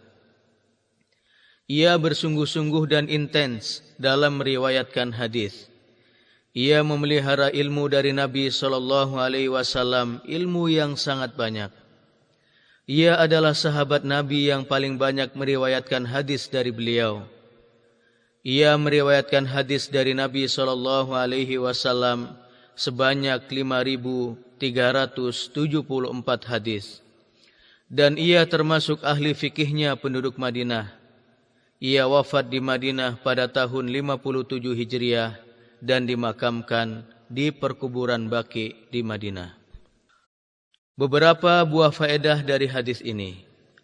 Pertama, anjuran melaksanakan puasa sunnah di bulan Allah yakni Muharram dan juga solat sunnah di pertengahan malam. Kedua, puasa sunnah di bulan Muharram adalah sebaik-baik puasa sunnah dibandingkan bulan-bulan selainnya selain bulan Ramadan dan solat malam merupakan solat sunnah yang paling mulia setelah solat yang difardukan. Ketiga, di antara sarana mendekatkan diri kepada Allah Subhanahu wa taala adalah melaksanakan puasa dan solat sunnah. Hadis nomor 29 toleransi dalam jual beli. An Jabir bin Abdullah radhiyallahu anhuma anna Rasulullah sallallahu alaihi wasallam qol Rahimallahu rajulan samhan idza ba'a wa idza ashtara wa idza qtada Diriwayatkan dari Jabir bin Abdullah radhiyallahu anhuma bahwa Rasulullah sallallahu alaihi wasallam pernah bersabda Semoga Allah merahmati seseorang yang penuh toleransi jika menjual, membeli dan saat menagih hutang. Sahih Bukhari nomor 2076. Perawi hadis. Hadis ini diriwayatkan oleh Jabir bin Abdullah Al-Ansari, sahabat yang mulia. Ia berbaiat kepada Nabi sallallahu alaihi wasallam di malam Aqabah bersama ayahnya. Ia juga termasuk peserta bai'ah Ridwan, yakni bai'at yang dilaksanakan di bawah pohon Ridwan untuk membela Uthman bin Affan radhiyallahu an. Ia termasuk sahabat yang banyak meriwayatkan hadis. Hadis yang diriwayatkannya dari Nabi sallallahu alaihi wasallam sebanyak 1540 hadis. Ia wafat pada tahun 73 Hijriah dan ada pendapat yang mengatakan bahwa ia meninggal dunia sebelum tahun itu. Beberapa buah faedah dari hadis ini. Pertama, anjuran toleransi ketika berjual beli dan transaksi lainnya. Kedua, memudahkan urusan orang lain dan toleransi dalam berinteraksi dengan mereka merupakan sebab datangnya rahmat. Ketiga, anjuran berlemah lembut saat menagih hutang dan anjuran untuk membebaskan sebagian hutangnya. Hadis nomor 30. Keutamaan hari Jumat.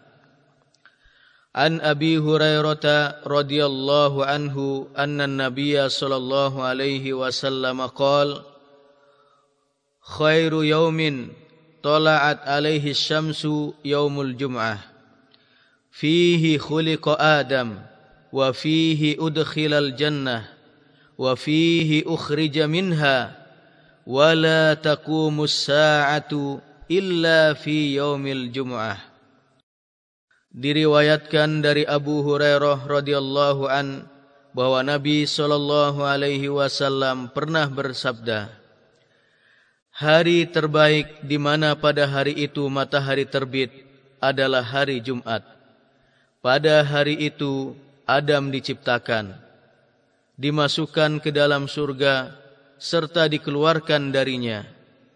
Dan kiamat tidak akan terjadi kecuali pada hari Jumat. Soheh Muslim nomor 18. Perawi hadis.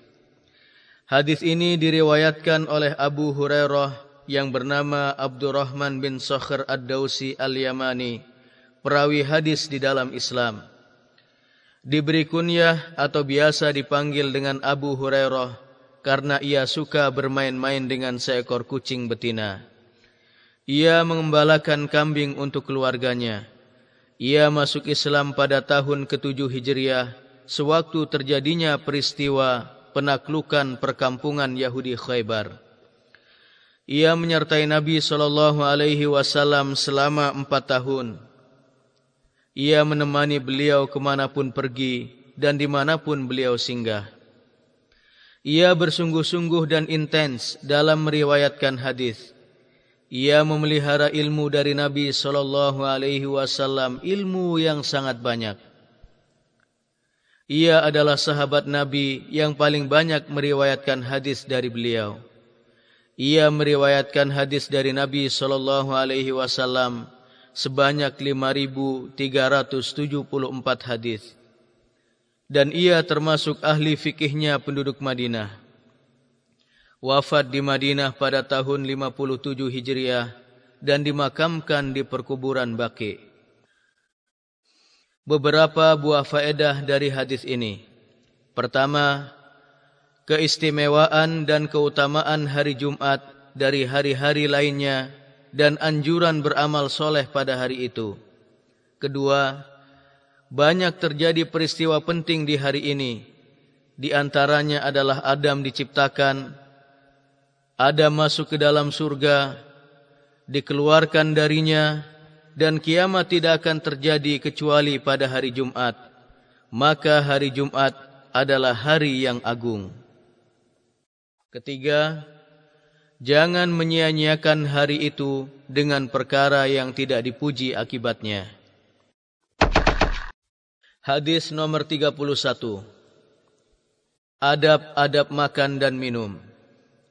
An Abdullah bin Umar radhiyallahu anhuma anna Rasulullah sallallahu alaihi wasallam qala Idza akala ahadukum falyakul biyaminihi وإذا شرب فليشرب بيمينه فإن الشيطان يأكل بشماله ويشرب بشماله Diriwayatkan dari Abdullah bin Umar radhiyallahu anhuma bahwa Rasulullah sallallahu alaihi wasallam pernah bersabda, Apabila salah seorang di antara kamu makan, maka makanlah dengan tangan kanannya. Dan apabila ia minum, maka minumlah dengan tangan kanannya. Karena sesungguhnya setan itu makan dan minum dengan tangan kiri. Sahih Muslim nomor 105. Perawi hadis. Hadis ini diriwayatkan oleh Abdullah bin Umar bin Khattab sahabat yang mulia. Ia masuk Islam bersama ayahnya di masa anak-anak sebelum ia mencapai usia balik. Ia hijrah ke Madinah sebelum ayahnya. Perang Khandaq adalah peperangan pertama yang diikutinya. Dan ia mengikuti seluruh peperangan setelahnya bersama Rasulullah sallallahu alaihi wasallam. Ia pun berkontribusi besar dalam menaklukkan negeri-negeri besar Islam seperti Mesir, Syam, Irak, Basrah dan Persia. Ia seorang pemberani dan vokal dalam menyuarakan kebenaran serta termasuk ahli ilmu dari kalangan sahabat. Ia meriwayatkan hadis dari Nabi sallallahu alaihi wasallam sebanyak 2630 hadis. Ia merupakan teladan yang baik dalam masalah ibadah dan warok. Ia meninggal dunia di Mekah pada tahun 73 Hijriah pada usia 86 tahun. Beberapa buah faedah dari hadis ini. Pertama, perintah makan dan minum dengan tangan kanan, maka wajib bagi seorang muslim makan dan minum dengan tangan kanannya. Kedua, waspada agar tidak mengikuti setan dalam perkara makan dan minum, di mana setan makan dan minum dengan tangan kiri. Ketiga, anjuran untuk menjauhi makan dan minum dengan menggunakan tangan kiri, di mana tangan kanan dipergunakan untuk perkara-perkara yang baik, sedangkan tangan kiri dipergunakan untuk menghilangkan kotoran dan najis. Hadis nomor 32 Larangan wanita bepergian tanpa mahram An Abdullah bin Abbas radhiyallahu anhu maqal qala an-nabiy sallallahu alaihi wasallam لا تسافر المرأة إلا مع ذي محرم ولا يدخل عليها رجل إلا ومعها محرم. فقال رجل يا رسول الله إني أريد أن أخرج في جيش كذا وكذا وامرأتي تريد الحج. فقال اخرج معها.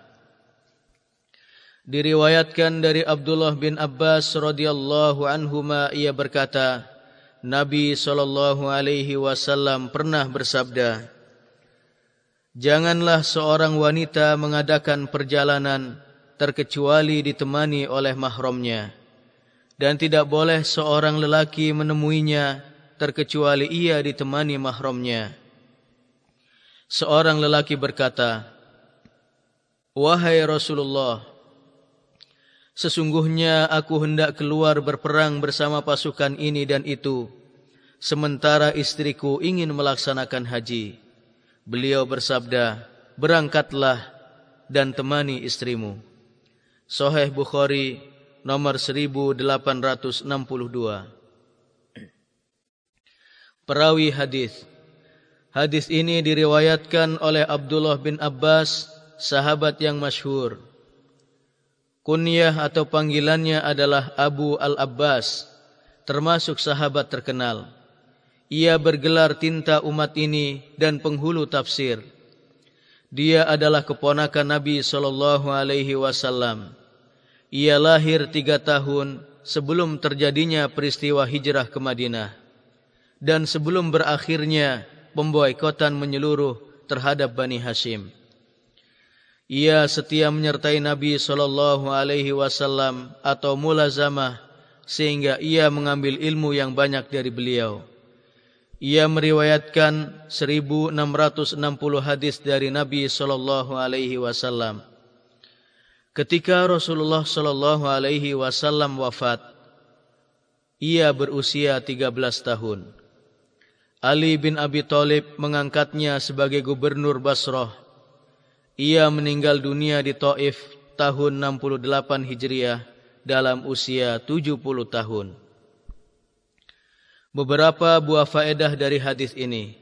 Pertama, larangan bagi seorang wanita muslimah mengadakan perjalanan tanpa ditemani oleh mahramnya. Kedua, wajib mewaspadai khulwah atau berdua-duaan dengan wanita asing yang bukan mahram untuk menghindari fitnah dan kerusakan. Ketiga, safar untuk haji juga tak diperbolehkan bagi seorang wanita tanpa ditemani mahramnya atau suaminya. Hadis nomor 33. Adab-adab bersin. An Abi Hurairah radhiyallahu anhu qala kana Rasulullah sallallahu alaihi wasallam idza atasa wada'a yadah aw thawbahu ala fihi wa khafat au ghadda biha sautah Diriwayatkan dari Abu Hurairah radhiyallahu anhu ia berkata kebiasaan Rasulullah sallallahu alaihi wasallam apabila bersin beliau meletakkan tangannya atau kain bajunya pada mulutnya dan beliau rendahkan suaranya atau beliau tutupi suaranya Sunan Abu Dawud nomor 5029 dan hadis ini adalah hasan sahih. Perawi hadis ini Hadis ini diriwayatkan oleh Abu Hurairah yang bernama Abdurrahman bin Sakhr Ad-Dausi Al-Yamani. Perawi hadis di dalam Islam. Ia diberi kunyah atau biasa dipanggil dengan Abu Hurairah. Karena ia suka bermain-main dengan seekor kucing betina ia mengembalakan kambing untuk keluarganya. Ia masuk Islam pada tahun 7 Hijriah, sewaktu terjadi peristiwa penaklukan perkampungan Yahudi Khaybar. Ia menyertai Nabi sallallahu alaihi wasallam selama empat tahun. Ia menemani beliau kemanapun pergi dan dimanapun beliau singgah. Ia bersungguh-sungguh dan intens dalam meriwayatkan hadis ia memelihara ilmu dari Nabi sallallahu alaihi wasallam, ilmu yang sangat banyak. Ia adalah sahabat Nabi yang paling banyak meriwayatkan hadis dari beliau. Ia meriwayatkan hadis dari Nabi sebanyak 5374 hadis dan ia termasuk ahli fikihnya penduduk Madinah. Ia wafat di Madinah pada tahun 57 Hijriah dan dimakamkan di perkuburan Baqi di Madinah beberapa buah faedah dari hadis ini. Pertama, di antara adab-adab bersin yang diajarkan Islam bagi pemeluknya adalah menutupi mulut dengan tangan kiri atau dengan sapu tangan, sorban, tisu dan yang senada dengan itu. Tujuannya adalah agar tidak mengganggu teman di sekitarnya dari bekas air bersin dan yang lainnya. Kedua, anjuran agar menjaga perasaan orang lain dan memelihara kesehatan masyarakat umum dan kebersihan lingkungan seperti rumah, kantor, tempat pertemuan, masjid dan lain-lain.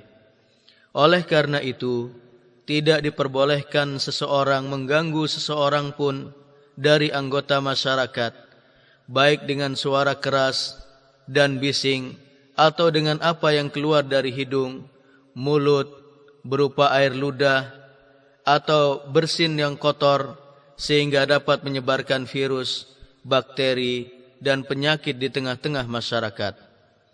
Ketiga, merendahkan suara saat bersin merupakan bukti kesempurnaan adab dan keluhuran budi pekerti.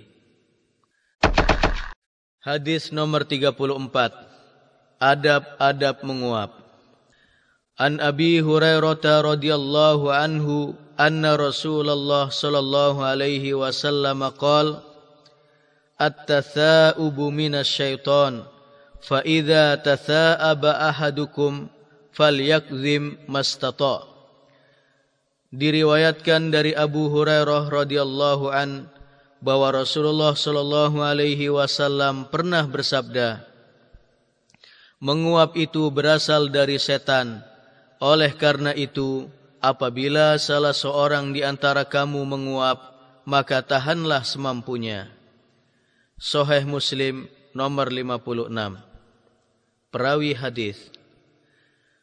Hadis ini diriwayatkan oleh Abu Hurairah yang bernama Abdurrahman bin Sakhr Ad-Dausi Al-Yamani. Perawi hadis di dalam Islam.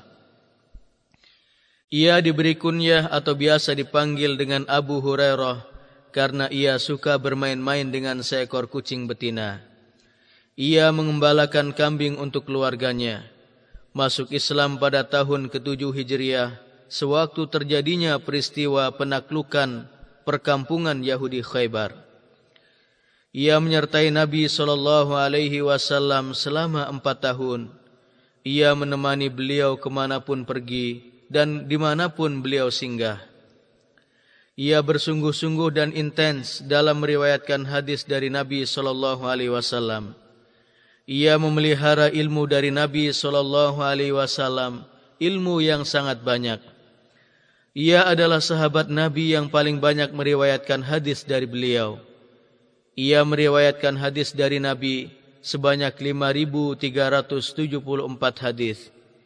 Dan ia termasuk ahli fikihnya penduduk Madinah.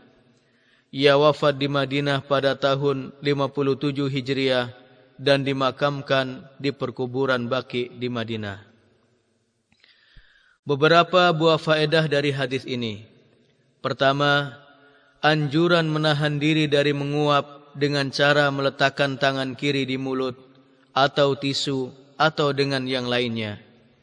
Kedua, komitmen memelihara adab-adab islami di setiap keadaan merupakan tanda kesempurnaan dan ketinggian akhlak seseorang.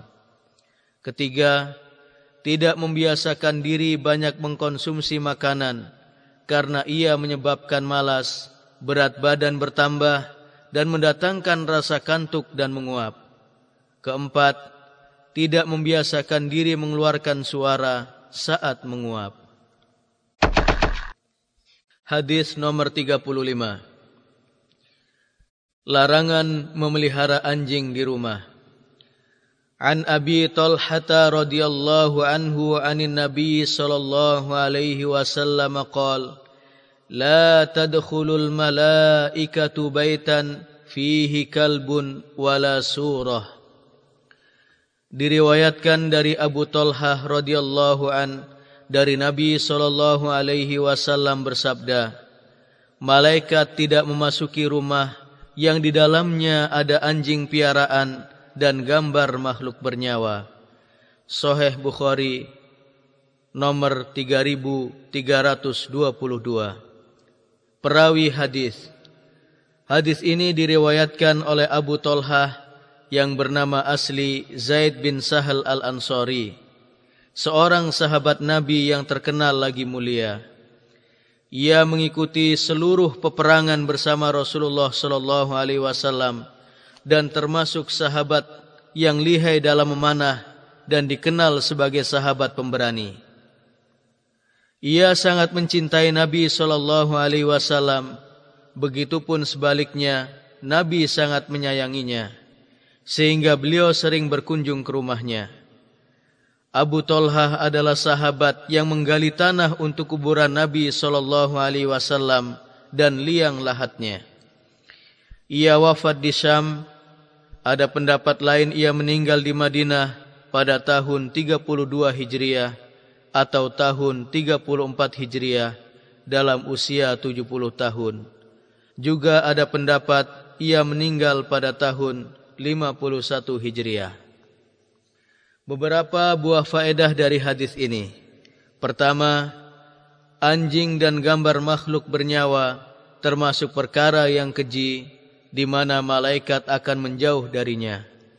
Kedua, Hadis ini menjelaskan bahawa malaikat rahmat tidak masuk ke dalam rumah atau tempat yang di dalamnya ada anjing dan gambar makhluk yang bernyawa.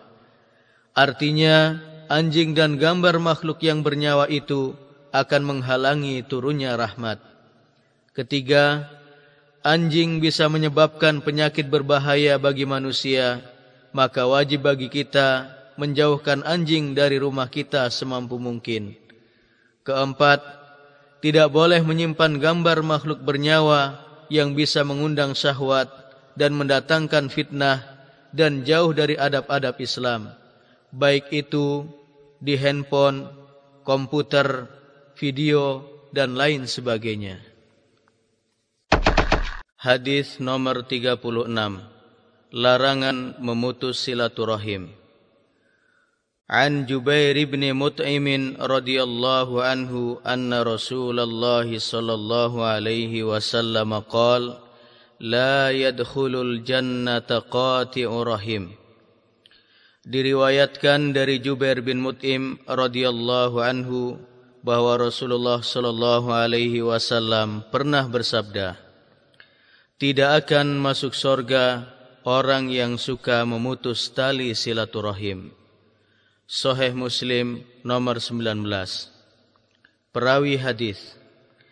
Hadis ini diriwayatkan oleh Jubair bin Mut'im bin Adi bin Naufal Al-Qurashi.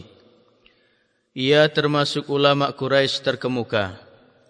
Ayahnya yang bernama Mut'im bin Adi adalah orang yang pernah memberikan jaminan keamanan kepada Nabi sallallahu alaihi wasallam ketika beliau diusir dari Taif dan ia yang telah berjasa memusnahkan papan klausul yang berisi pemboikotan menyeluruh yang dilakukan oleh kafir Quraisy terhadap Nabi sallallahu alaihi wasallam dan Bani Hashim. Jubair masuk Islam sebelum terjadi penaklukan kota Mekah. Ia meriwayatkan hadis dari Nabi sallallahu alaihi wasallam sebanyak 60 hadis. Ia wafat pada tahun 57 Hijriah di Madinah. Disebutkan pula ia meninggal tahun 59 Hijriah di masa kekhilafahan Muawiyah radhiyallahu an. Beberapa buah faedah dari hadis ini. Pertama, larangan memutuskan tali silaturahim. Kedua, anjuran untuk senantiasa menyambung silaturahim karena ia menjadi sebab lahirnya kebaikan dan mendatangkan keberkahan. Ketiga, balasan bagi pemutus silaturahim bisa disegerakan di dunia atau ditangguhkan di akhirat kelak. Hadis nomor 37 keutamaan bersolawat kepada Nabi sallallahu alaihi wasallam. An Anas bin Malik radhiyallahu anhu qala qala Rasulullah sallallahu alaihi wasallam man shalla alayya salatan wahidah sallallahu alaihi ashra salawat wa huttat anhu ashru khati'at wa rufi'at lahu ashru darajat diriwayatkan dari Anas bin Malik radhiyallahu anhu ia berkata Rasulullah sallallahu alaihi wasallam pernah bersabda Barang siapa yang bersolawat kepadaku sekali maka Allah akan membalasnya dengan sepuluh kali solawat akan dihapus baginya sepuluh kesalahan yang pernah diperbuatnya dan diangkat untuknya sepuluh tingkatan di sorga. Sunan An-Nasai nomor 1297. Hadis ini hasan sahih. Perawi hadis ini Hadis ini diriwayatkan oleh Abu Hamzah Anas bin Malik Al-Ansari, pelayan Rasulullah sallallahu alaihi wasallam. Ia dilahirkan di Madinah 10 tahun sebelum terjadinya peristiwa hijrah ke Madinah. Ia masuk Islam di waktu kecil, lalu ia melayani dan menyertai Nabi sallallahu alaihi wasallam sehingga beliau menemui Robnya. Setelah itu ia mengadakan perjalanan ke Damaskus, kemudian ia berpindah ke Basrah. Ia banyak meriwayatkan hadis, di mana hadis yang ia riwayatkan dari Nabi sallallahu alaihi wasallam sebanyak 2286 hadis. Ia meninggal dunia di Basrah tahun 93 Hijriah dalam usia lebih dari 100 tahun. Beberapa buah faedah dari hadis ini. Pertama, keutamaan dan anjuran bersolawat kepada Rasulullah sallallahu alaihi wasallam. Kedua, sesungguhnya banyak bersolawat kepada Nabi merupakan sebab datangnya rahmat dan ampunan serta terangkatnya derajat seseorang di sisi Allah Subhanahu wa taala. Ketiga, mengagungkan Nabi sallallahu alaihi wasallam bisa dilakukan dengan cara bersolawat dan mencintai beliau. Demikian pula dengan mengikuti petunjuknya, mengamalkan ajarannya dan mencontoh akhlak serta adab-adab pergaulannya. Hadis nomor 38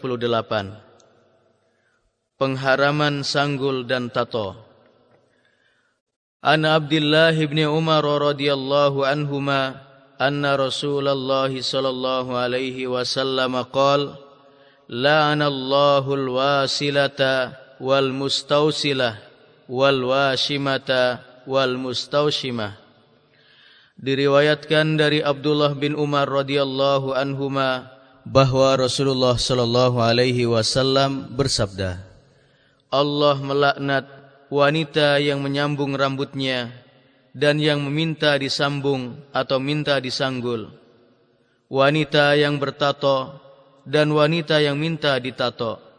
Sahih Bukhari nomor 5937. Perawi hadis. Perawi hadis ini adalah Abdullah bin Umar bin Khattab, sahabat mulia. Ia masuk Islam bersama ayahnya di masa anak-anak sebelum mencapai usia balik. Ia hijrah ke Madinah sebelum ayahnya. Perang Khandaq adalah peperangan pertama yang diikutinya. Dan ia mengikuti seluruh peperangan setelahnya bersama Rasulullah sallallahu alaihi wasallam. Ia pun berkontribusi dalam menaklukkan negeri-negeri besar Islam seperti Mesir, Syam, Irak, Basrah dan Persia. Ia adalah seorang pemberani dan vokal dalam menyuarakan kebenaran serta termasuk ahli ilmu dari kalangan sahabat. Ia meriwayatkan hadis dari Nabi sallallahu alaihi wasallam sebanyak 2630 hadis. Ia merupakan teladan yang baik dalam masalah ibadah dan wara. Ia meninggal dunia di Mekah tahun 73 Hijriah pada usia 86 tahun. Beberapa buah faedah dari hadis ini. Pertama, larangan bagi wanita menyambung rambut atau sanggul dengan rambut yang lain. Kedua, haramnya tato bagi pentato dan yang minta ditato. Al-wasem atau tato artinya tusukan jarum atau sejenisnya di sebagian anggota tubuh sehingga mengeluarkan darah. Kemudian dituangkan air alkohol di bagian tubuh tersebut sehingga warna bagian tubuh yang ditato menjadi kehijau-hijauan. Mustaushimah adalah wanita yang minta ditato. Washimah adalah wanita yang membuatkan tato bagi orang lain.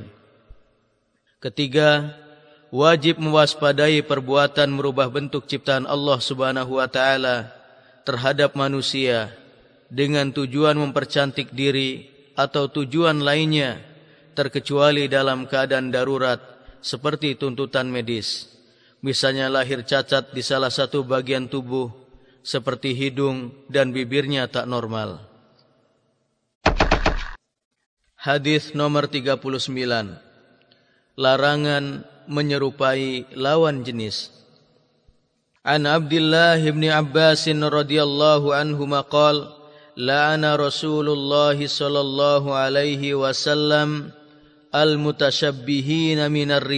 bin nisa wal mutasyabbihati minan nisa'i bir rijal Diriwayatkan dari Abdullah bin Abbas radhiyallahu anhuma ia berkata Rasulullah sallallahu alaihi wasallam melaknat laki-laki yang menyerupai wanita dan wanita yang menyerupai laki-laki. Sahih Bukhari nomor 5885. Perawi hadis. Hadis ini diriwayatkan oleh Abdullah bin Abbas, sahabat yang masyhur. Kunyah atau panggilannya adalah Abu Al-Abbas, termasuk sahabat terkenal. Ia bergelar tinta umat ini dan penghulu tafsir. Dia adalah keponakan Nabi sallallahu alaihi wasallam yang lahir tiga tahun sebelum terjadinya peristiwa hijrah ke Madinah dan sebelum berakhirnya pemboikotan menyeluruh terhadap Bani Hashim. Ia setia menyertai Nabi sallallahu alaihi wasallam atau mulazamah sehingga ia mengambil ilmu yang banyak dari beliau. Ia meriwayatkan 1660 hadis dari Nabi sallallahu alaihi wasallam. Ketika Rasulullah wafat, ia berusia 13 tahun. Ali bin Abi Thalib mengangkatnya sebagai gubernur Basrah. Ia meninggal dunia di Taif pada tahun 68 Hijriah dalam usia 70 tahun. Beberapa buah faedah dari hadis ini. Pertama, larangan kaum laki-laki menyerupai wanita dan wanita menyerupai laki-laki dalam pakaian dan perangai serta gerak-geriknya. Kedua, perbuatan menyerupai lawan jenis ini telah keluar dari fitrah yang lurus yang Allah ciptakan bagi manusia. Ketiga, menyerupai lawan jenis merupakan bentuk penyimpangan fitrah dan merubah kemuliaan jenisnya serta keluar dari ajaran Islam yang penuh toleransi. Hadis nomor 40. Adab-adab dalam berdoa. An Abi Hurairah radhiyallahu anhu anna Rasulullah sallallahu alaihi wasallam qala yustajabu li ahadikum ma lam ya'jal. Yaqulu da'autu falam yustajab li. Diriwayatkan dari Abu Hurairah radhiyallahu an bahwasanya Rasulullah sallallahu alaihi wasallam pernah bersabda permohonan salah seorang di antara kamu akan dikabulkan selama ia tidak tergesa-gesa dalam berdoa. Seperti ucapannya Aku telah berdoa tetapi belum dikabulkan. Sahih Bukhari nomor 6340. Perawi hadis. Hadis ini diriwayatkan oleh Abu Hurairah yang bernama Abdurrahman bin Sakhr Ad-Dausi Al-Yamani. Perawi hadis di dalam Islam. Ia diberi kunyah atau biasa dipanggil dengan Abu Hurairah karena ia suka bermain-main dengan seekor kucing betina. Ia mengembalakan kambing untuk keluarganya. Masuk Islam pada tahun ke-7 Hijriah, sewaktu terjadi peristiwa penaklukan perkampungan Yahudi Khaybar. Ia menyertai Nabi sallallahu alaihi wasallam selama empat tahun.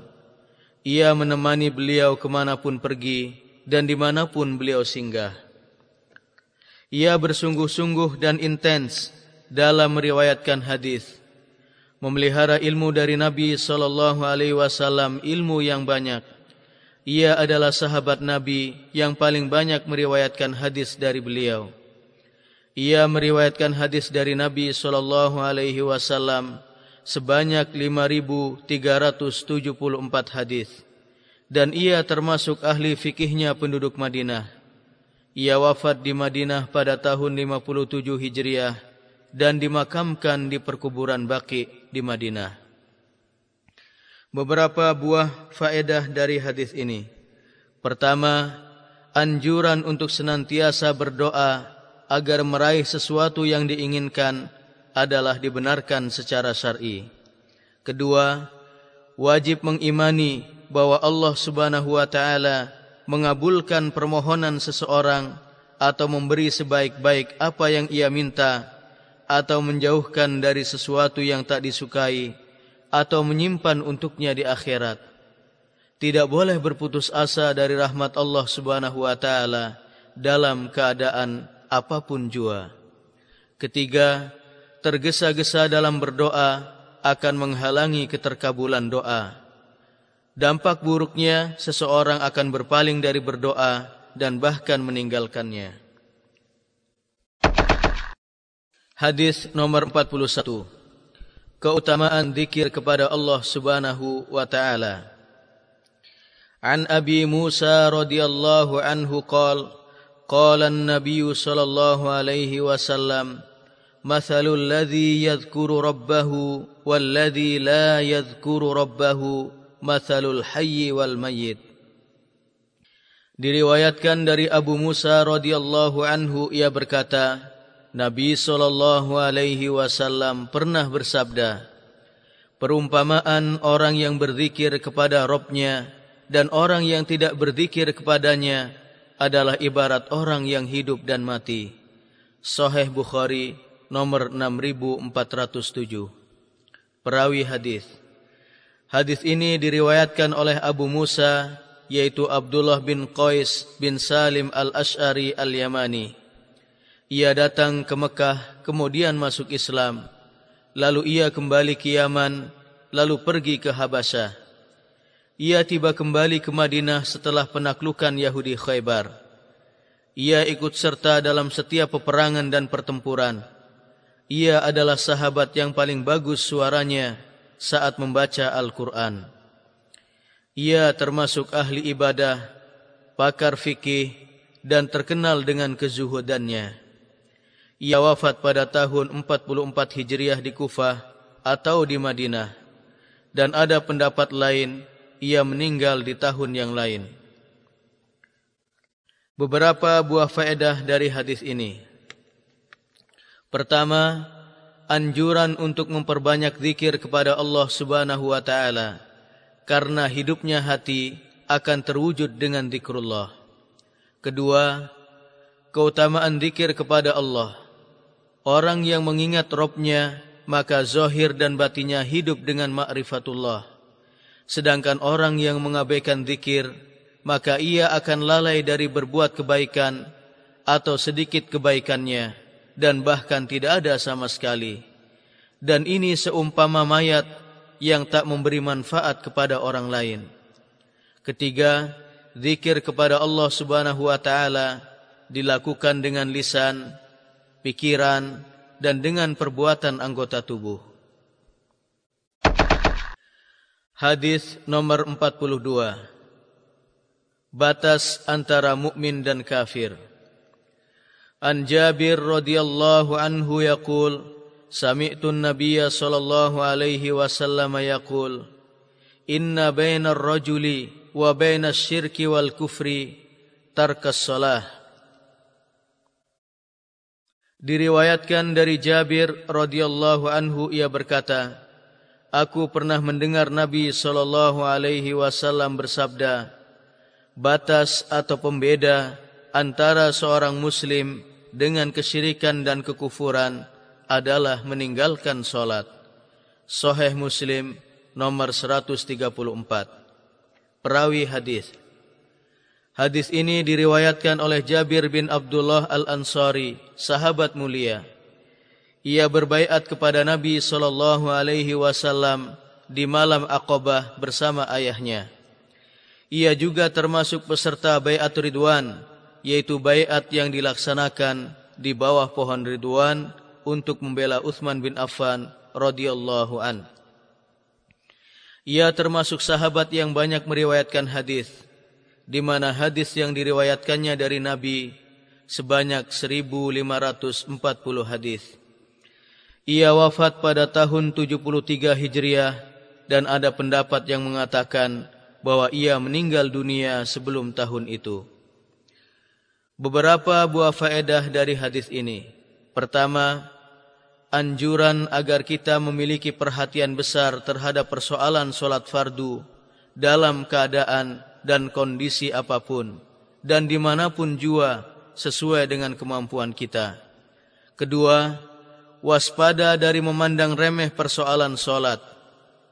Tidak dibenarkan bagi seorang muslim meninggalkan solat selama akalnya masih berfungsi dalam tubuh, di mana ia tergolong seorang yang mukallaf atau terbebani syariat. Ketiga, penjelasan perihal kedudukan dan ketinggian nilai solat di dalam Islam, di mana ia merupakan simbol nyata yang menunjukkan keislaman seseorang, sedangkan meninggalkannya adalah pertanda kekufurannya. Hadis nomor 43 Keutamaan sahur An Anas bin Malik radhiyallahu anhu qala qala an-nabiy sallallahu alaihi wasallam tasahharu fa inna fis sahuri barakah. Diriwayatkan dari Anas bin Malik radhiyallahu anhu ia berkata Nabi sallallahu alaihi wasallam pernah bersabda Makan sahurlah kalian karena sesungguhnya dalam santap sahur itu ada keberkahan. Sahih Bukhari nomor 1923 Perawi hadis Hadis ini diriwayatkan oleh Abu Hamzah Anas bin Malik Al-Ansari, pelayan Rasulullah sallallahu alaihi wasallam. Ia lahir di Madinah 10 tahun sebelum terjadinya peristiwa hijrah ke Madinah.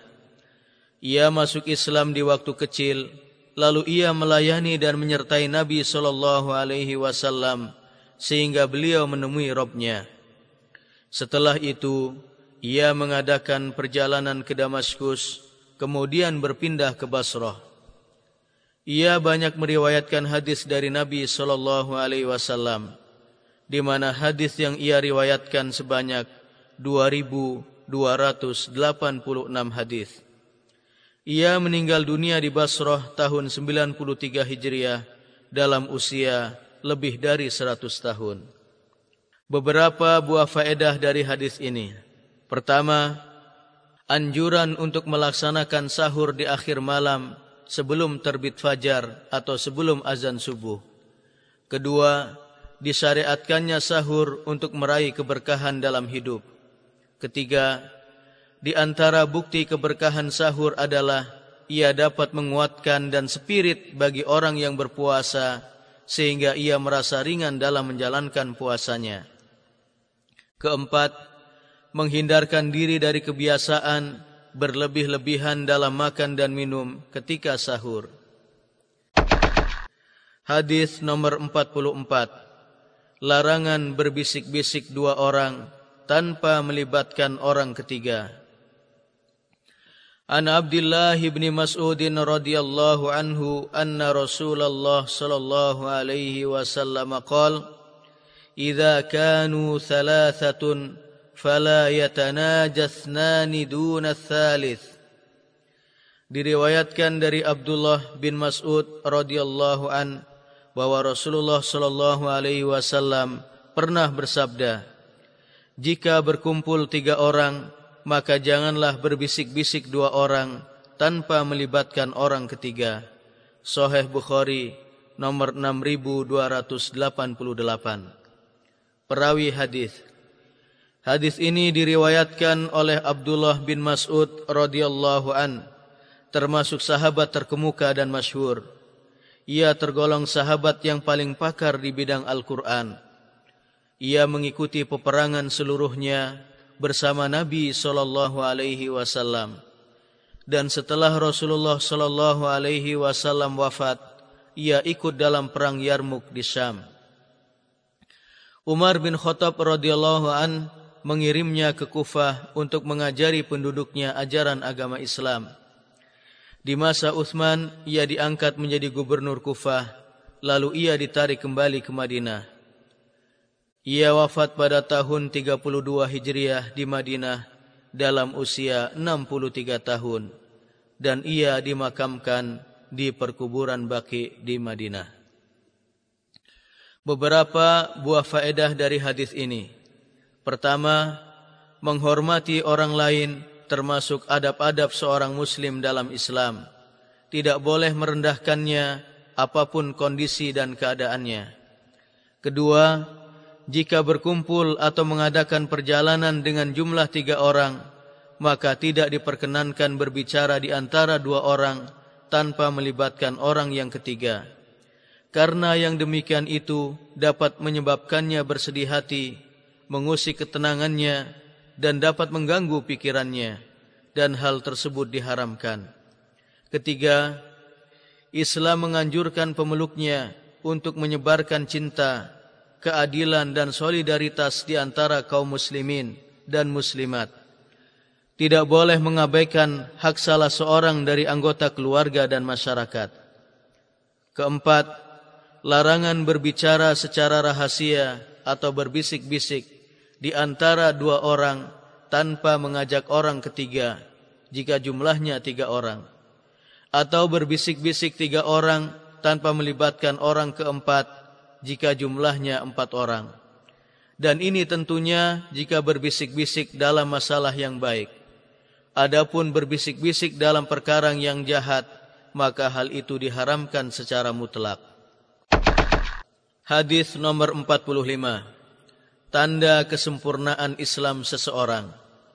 An Abi Hurairah radhiyallahu anhu qala qala Rasulullah sallallahu alaihi wasallam min husni islamil mar'i tarkuhu ma la ya'nihi Diriwayatkan dari Abu Hurairah radhiyallahu anhu ia berkata, Rasulullah sallallahu alaihi wasallam pernah bersabda, di antara tanda-tanda kebaikan Islam seseorang adalah meninggalkan perkara yang tiada berguna baginya. Jami' Tirmizi nomor 2317.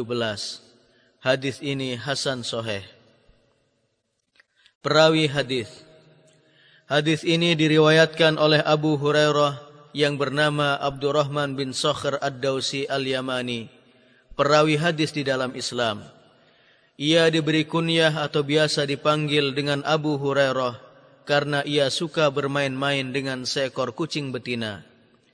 Ia mengembalakan kambing untuk keluarganya.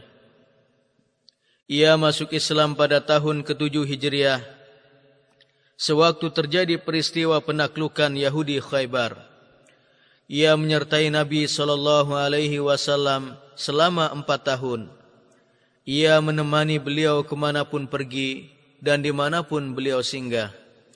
Ia bersungguh-sungguh dan intens dalam meriwayatkan hadis.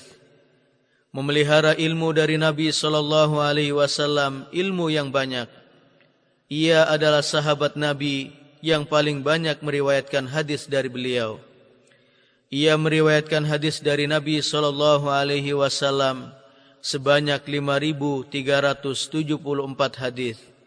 Dan ia termasuk ahli fikihnya penduduk Madinah. Ia wafat di Madinah pada tahun 57 Hijriah dan dimakamkan di perkuburan Baqi di Madinah. Beberapa buah faedah dari hadis ini. Pertama, Hadis ini mengajarkan agar kita tidak mencampuri urusan pribadi orang lain.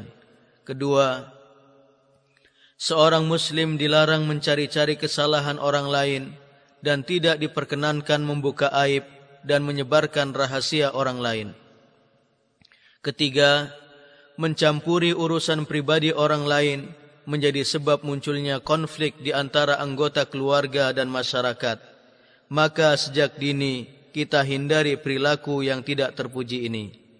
Keempat, bukan berarti hadis ini menganjurkan kita agar mengabaikan amar ma'ruf dan nahi mungkar karena keduanya merupakan pilar penting dari ajaran Islam di setiap zaman dan tempat.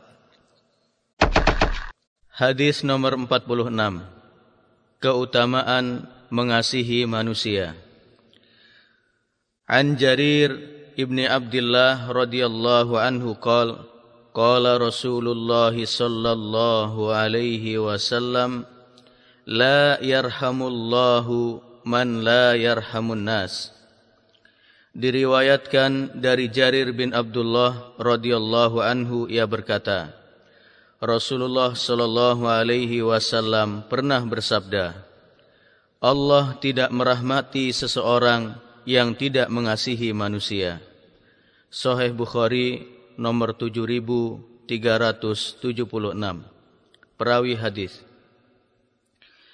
Hadis ini diriwayatkan oleh Jarir bin Abdullah Al-Bajali Al-Yamani. Ia adalah pemimpin kabilahnya. Memeluk Islam sebelum tahun ke-10 Hijriah. Ia dikenal sebagai Nabi Yusufnya umat ini karena ketampanan dan keelokan parasnya.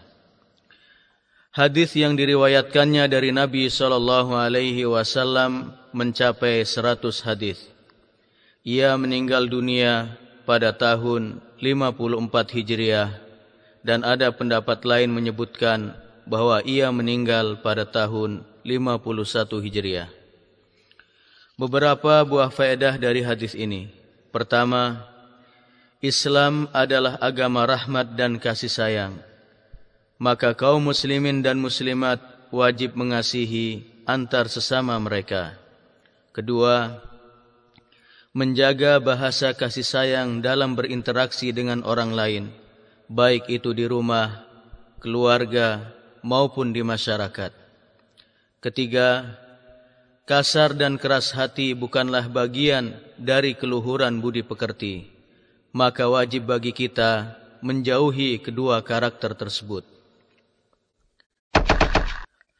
Hadis nomor 47 Berbuat baik kepada tetangga عن عائشة رضي الله عنها قالت قلت يا رسول الله إن لي جارين فإلى أيهما أهدي قال إلى أقربهما من كبابا Diriwayatkan dari Aisyah radhiyallahu anha ia berkata, Aku pernah bertanya, wahai Rasulullah, sesungguhnya aku memiliki dua orang tetangga jika aku memberi hadiah kepada keduanya, kepada siapa aku berikan terlebih dahulu? Beliau menjawab, kepada orang yang paling dekat pintu rumahnya denganmu. Sahih Bukhari nomor 2595. Perawi hadis. Hadis ini diriwayatkan oleh Ummul Mukminin Aisyah binti Abu Bakar As-Siddiq radhiyallahu anhumah. Nabi menikahinya sebelum hijrah ke Madinah, tetapi beliau hidup satu atap dengannya di Madinah. Ketika itu, ia berumur sembilan tahun. Tatkala Rasulullah sallallahu alaihi wasallam wafat, ia berusia delapan belas tahun. Ia termasuk sahabiah yang paling memahami fikih, cendekia dan tajam pandangannya. Ia menjadi contoh yang luhur dalam masalah pemberian dan derma. Ia meriwayatkan hadis dari Rasulullah sallallahu alaihi wasallam sebanyak 2210 hadis. Ia meninggal di kota Madinah pada malam Selasa 17 Ramadan atau Syawal tahun 57 Hijriah atau 58 Hijriah. Abu Hurairah turut menyolatkan jenazahnya dan ia dimakamkan di perkuburan Baqi di Madinah. Beberapa buah faedah dari hadis ini.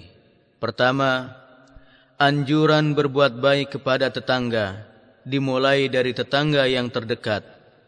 Jika tidak mampu berbuat baik kepada seluruh tetangga yang ada di sekitar kita. Kedua, hadiah untuk tetangga diutamakan diberikan kepada tetangga yang terdekat sebelum tetangga yang jauh. Jika ada kesamaan jarak maka dahulukan yang paling dekat pintu rumahnya dengan kita. Ketiga, hadiah dapat mengalirkan cinta tulus bagi yang menerimanya. Hadis nomor 48. Keutamaan belajar dan mengajarkan Al-Qur'an. An Uthman radhiyallahu anhu anin Nabi sallallahu alaihi wasallam qala khairukum man ta'allamal Qur'an wa 'allamah. Diriwayatkan dari Utsman radhiyallahu an dari Nabi sallallahu alaihi wasallam bersabda, Sebaik-baik orang dari kalian adalah orang yang mempelajari Al-Qur'an dan mengajarkannya kepada orang lain. Sahih Bukhari nomor 5027. Perawi hadis Hadis ini diriwayatkan oleh Utsman bin Affan bin Abu Al-As Al-Qurashi dilahirkan di Mekah Al-Mukarramah enam tahun setelah tahun gajah. Ia masuk Islam beberapa saat setelah bi'thah. Ia menjadi pemimpin kaum muslimin dan khalifah ketiga dari Khulafaur Rashidin. Ia bersama istrinya Ruqayyah putri Nabi sallallahu alaihi wasallam adalah pasangan pertama yang hijrah ke Habasyah. Ia memperjuangkan Islam dengan diri dan hartanya. Ia menyiapkan bagi pasukan kaum muslimin 950 ekor unta dan 50 ekor kuda di perang Tabuk. Ia juga membeli sumur rumah dengan harga 20 ribu dinar dan disedekahkan untuk keperluan kaum muslimin. Ia mengadakan perluasan Masjid Nabawi dengan memakan biaya 25 ribu dinar. Ia dibaiat menjadi khalifah kaum muslimin sepeninggal Umar bin Khattab radhiyallahu an pada tahun 23 Hijriah. Ia menyempurnakan proyek pengumpulan Al-Quran, penaklukan negeri-negeri Islam meluas pada masa pemerintahannya hingga merambah Asia dan Afrika. Ia terbunuh syahid di rumahnya di Madinah di tangan pemberontak Durjana pada tahun 35 Hijriah dalam usia 90 tahun atau 80 tahun. Beberapa buah faedah dari hadis ini. Pertama, anjuran untuk mempelajari Al-Quran dan mengajarkannya kepada orang lain yang meliputi tajwid, makna, tafsir, dan hukum-hukum syariat yang terkandung di dalamnya. Kedua, sebaik-baik amalan adalah mempelajari dan mengajarkan Al-Quran kepada orang lain dengan tetap memelihara keikhlasan dalam melakukannya. Ketiga, belajar dan mengajarkan Al-Quran merupakan sebab meraih kebaikan, kebahagiaan, dan keberkahan hidup. Hadis nomor 49 Diharamkannya khamr عن عبد الله بن عمر رضي الله عنهما أن رسول الله صلى الله عليه وسلم قال كل مسكر خمر وكل مسكر حرام diriwayatkan dari Abdullah bin Umar radhiyallahu anhuma bahwa Rasulullah sallallahu alaihi wasallam pernah bersabda Setiap perkara yang memabukkan adalah khamr dan setiap perkara yang memabukkan adalah haram hukumnya. Sahih Muslim nomor 74. Perawi hadis. Hadis ini diriwayatkan oleh Abdullah bin Umar bin Khattab, sahabat yang mulia. Ia masuk Islam bersama ayahnya di masa anak-anak sebelum mencapai usia balik. Ia hijrah ke Madinah sebelum ayahnya. Perang Khandaq adalah peperangan pertama yang diikutinya. Dan ia mengikuti seluruh peperangan setelahnya bersama Rasulullah sallallahu alaihi wasallam. Ia pun berkontribusi dalam menaklukkan negeri-negeri besar Islam seperti Mesir, Syam, Irak, Basrah dan Persia. Ia seorang pemberani dan vokal dalam menyuarakan kebenaran serta termasuk ahli ilmu dari kalangan sahabat. Ia meriwayatkan hadis dari Nabi sallallahu alaihi wasallam sebanyak 2630 hadis. Ia merupakan teladan yang baik dalam ibadah dan wara. Ia meninggal dunia di Mekah pada tahun 73 Hijriah pada usia 86 tahun. Beberapa buah faedah dari hadis ini. Pertama, waspada dari mengkonsumsi minuman yang memabukkan karena sesungguhnya ia dapat membahayakan kesehatan tubuh, membinasakan harta, keluarga dan masyarakat. Kedua, larangan meminum khom marotan ukhra. Kedua, larangan meminum khamr dan yang sejenisnya marotan ukhra. Kedua, larangan meminum khamr dan yang sejenisnya dari narkoba yang dapat menghilangkan kesadaran. Ketiga, anjuran untuk memelihara kejernihan akal dan kelurusan pandangan serta kesehatan badan, keberkahan harta dan ketenangan lingkungan dan haramnya segala hal yang dapat merusak hal tersebut. Hadis nomor 50 Nabi sallallahu alaihi wasallam pemberi syafaat. An Anas bin Malik radhiyallahu anhu qala qala Rasulullah sallallahu alaihi wasallam ana awwalun nasi yashfa'u fil jannah wa ana aktsarul anbiya'i taba'an diriwayatkan dari Anas bin Malik radhiyallahu anhu ia berkata Rasulullah sallallahu alaihi wasallam pernah bersabda Aku adalah manusia atau rasul pertama yang memberi syafaat di dalam surga dan aku adalah nabi yang paling banyak pengikutnya Sahih Muslim nomor 330. Perawi hadis. Hadis ini diriwayatkan oleh Abu Hamzah Anas bin Malik Al-Ansari, pelayan Rasulullah sallallahu alaihi wasallam. Ia dilahirkan di Madinah 10 tahun sebelum terjadinya peristiwa hijrah ke Madinah. Ia masuk Islam di waktu kecil, lalu ia melayani dan menyertai Nabi sallallahu alaihi wasallam sehingga beliau menemui Robnya. Setelah itu ia mengadakan perjalanan ke Damaskus, kemudian berpindah ke Basrah. Ia banyak meriwayatkan hadis dari Nabi sallallahu alaihi wasallam di mana hadis yang ia riwayatkan ada 2286 hadis. Ia meninggal dunia di Basrah tahun 93 Hijriah dalam usia lebih dari 100 tahun. Beberapa buah faedah dari hadis ini. Pertama, penjelasan perihal kedudukan yang tinggi dan tempat yang luhur bagi Rasulullah sallallahu alaihi wasallam. Dengan izin Allah, beliau adalah rasul pertama yang memberi syafaat bagi umatnya masuk ke dalam surga. Kedua, hadis ini menjelaskan bahawa Nabi sallallahu alaihi wasallam memiliki pengikut yang paling banyak jumlahnya dibandingkan dengan nabi-nabi dan rasul sebelumnya. Ketiga, syafaat Nabi sallallahu alaihi wasallam tidak diberikan kecuali bagi orang-orang yang beriman yang beriman kepada Allah dan Rasulnya dan mengamalkan ajaran-ajaran Islam.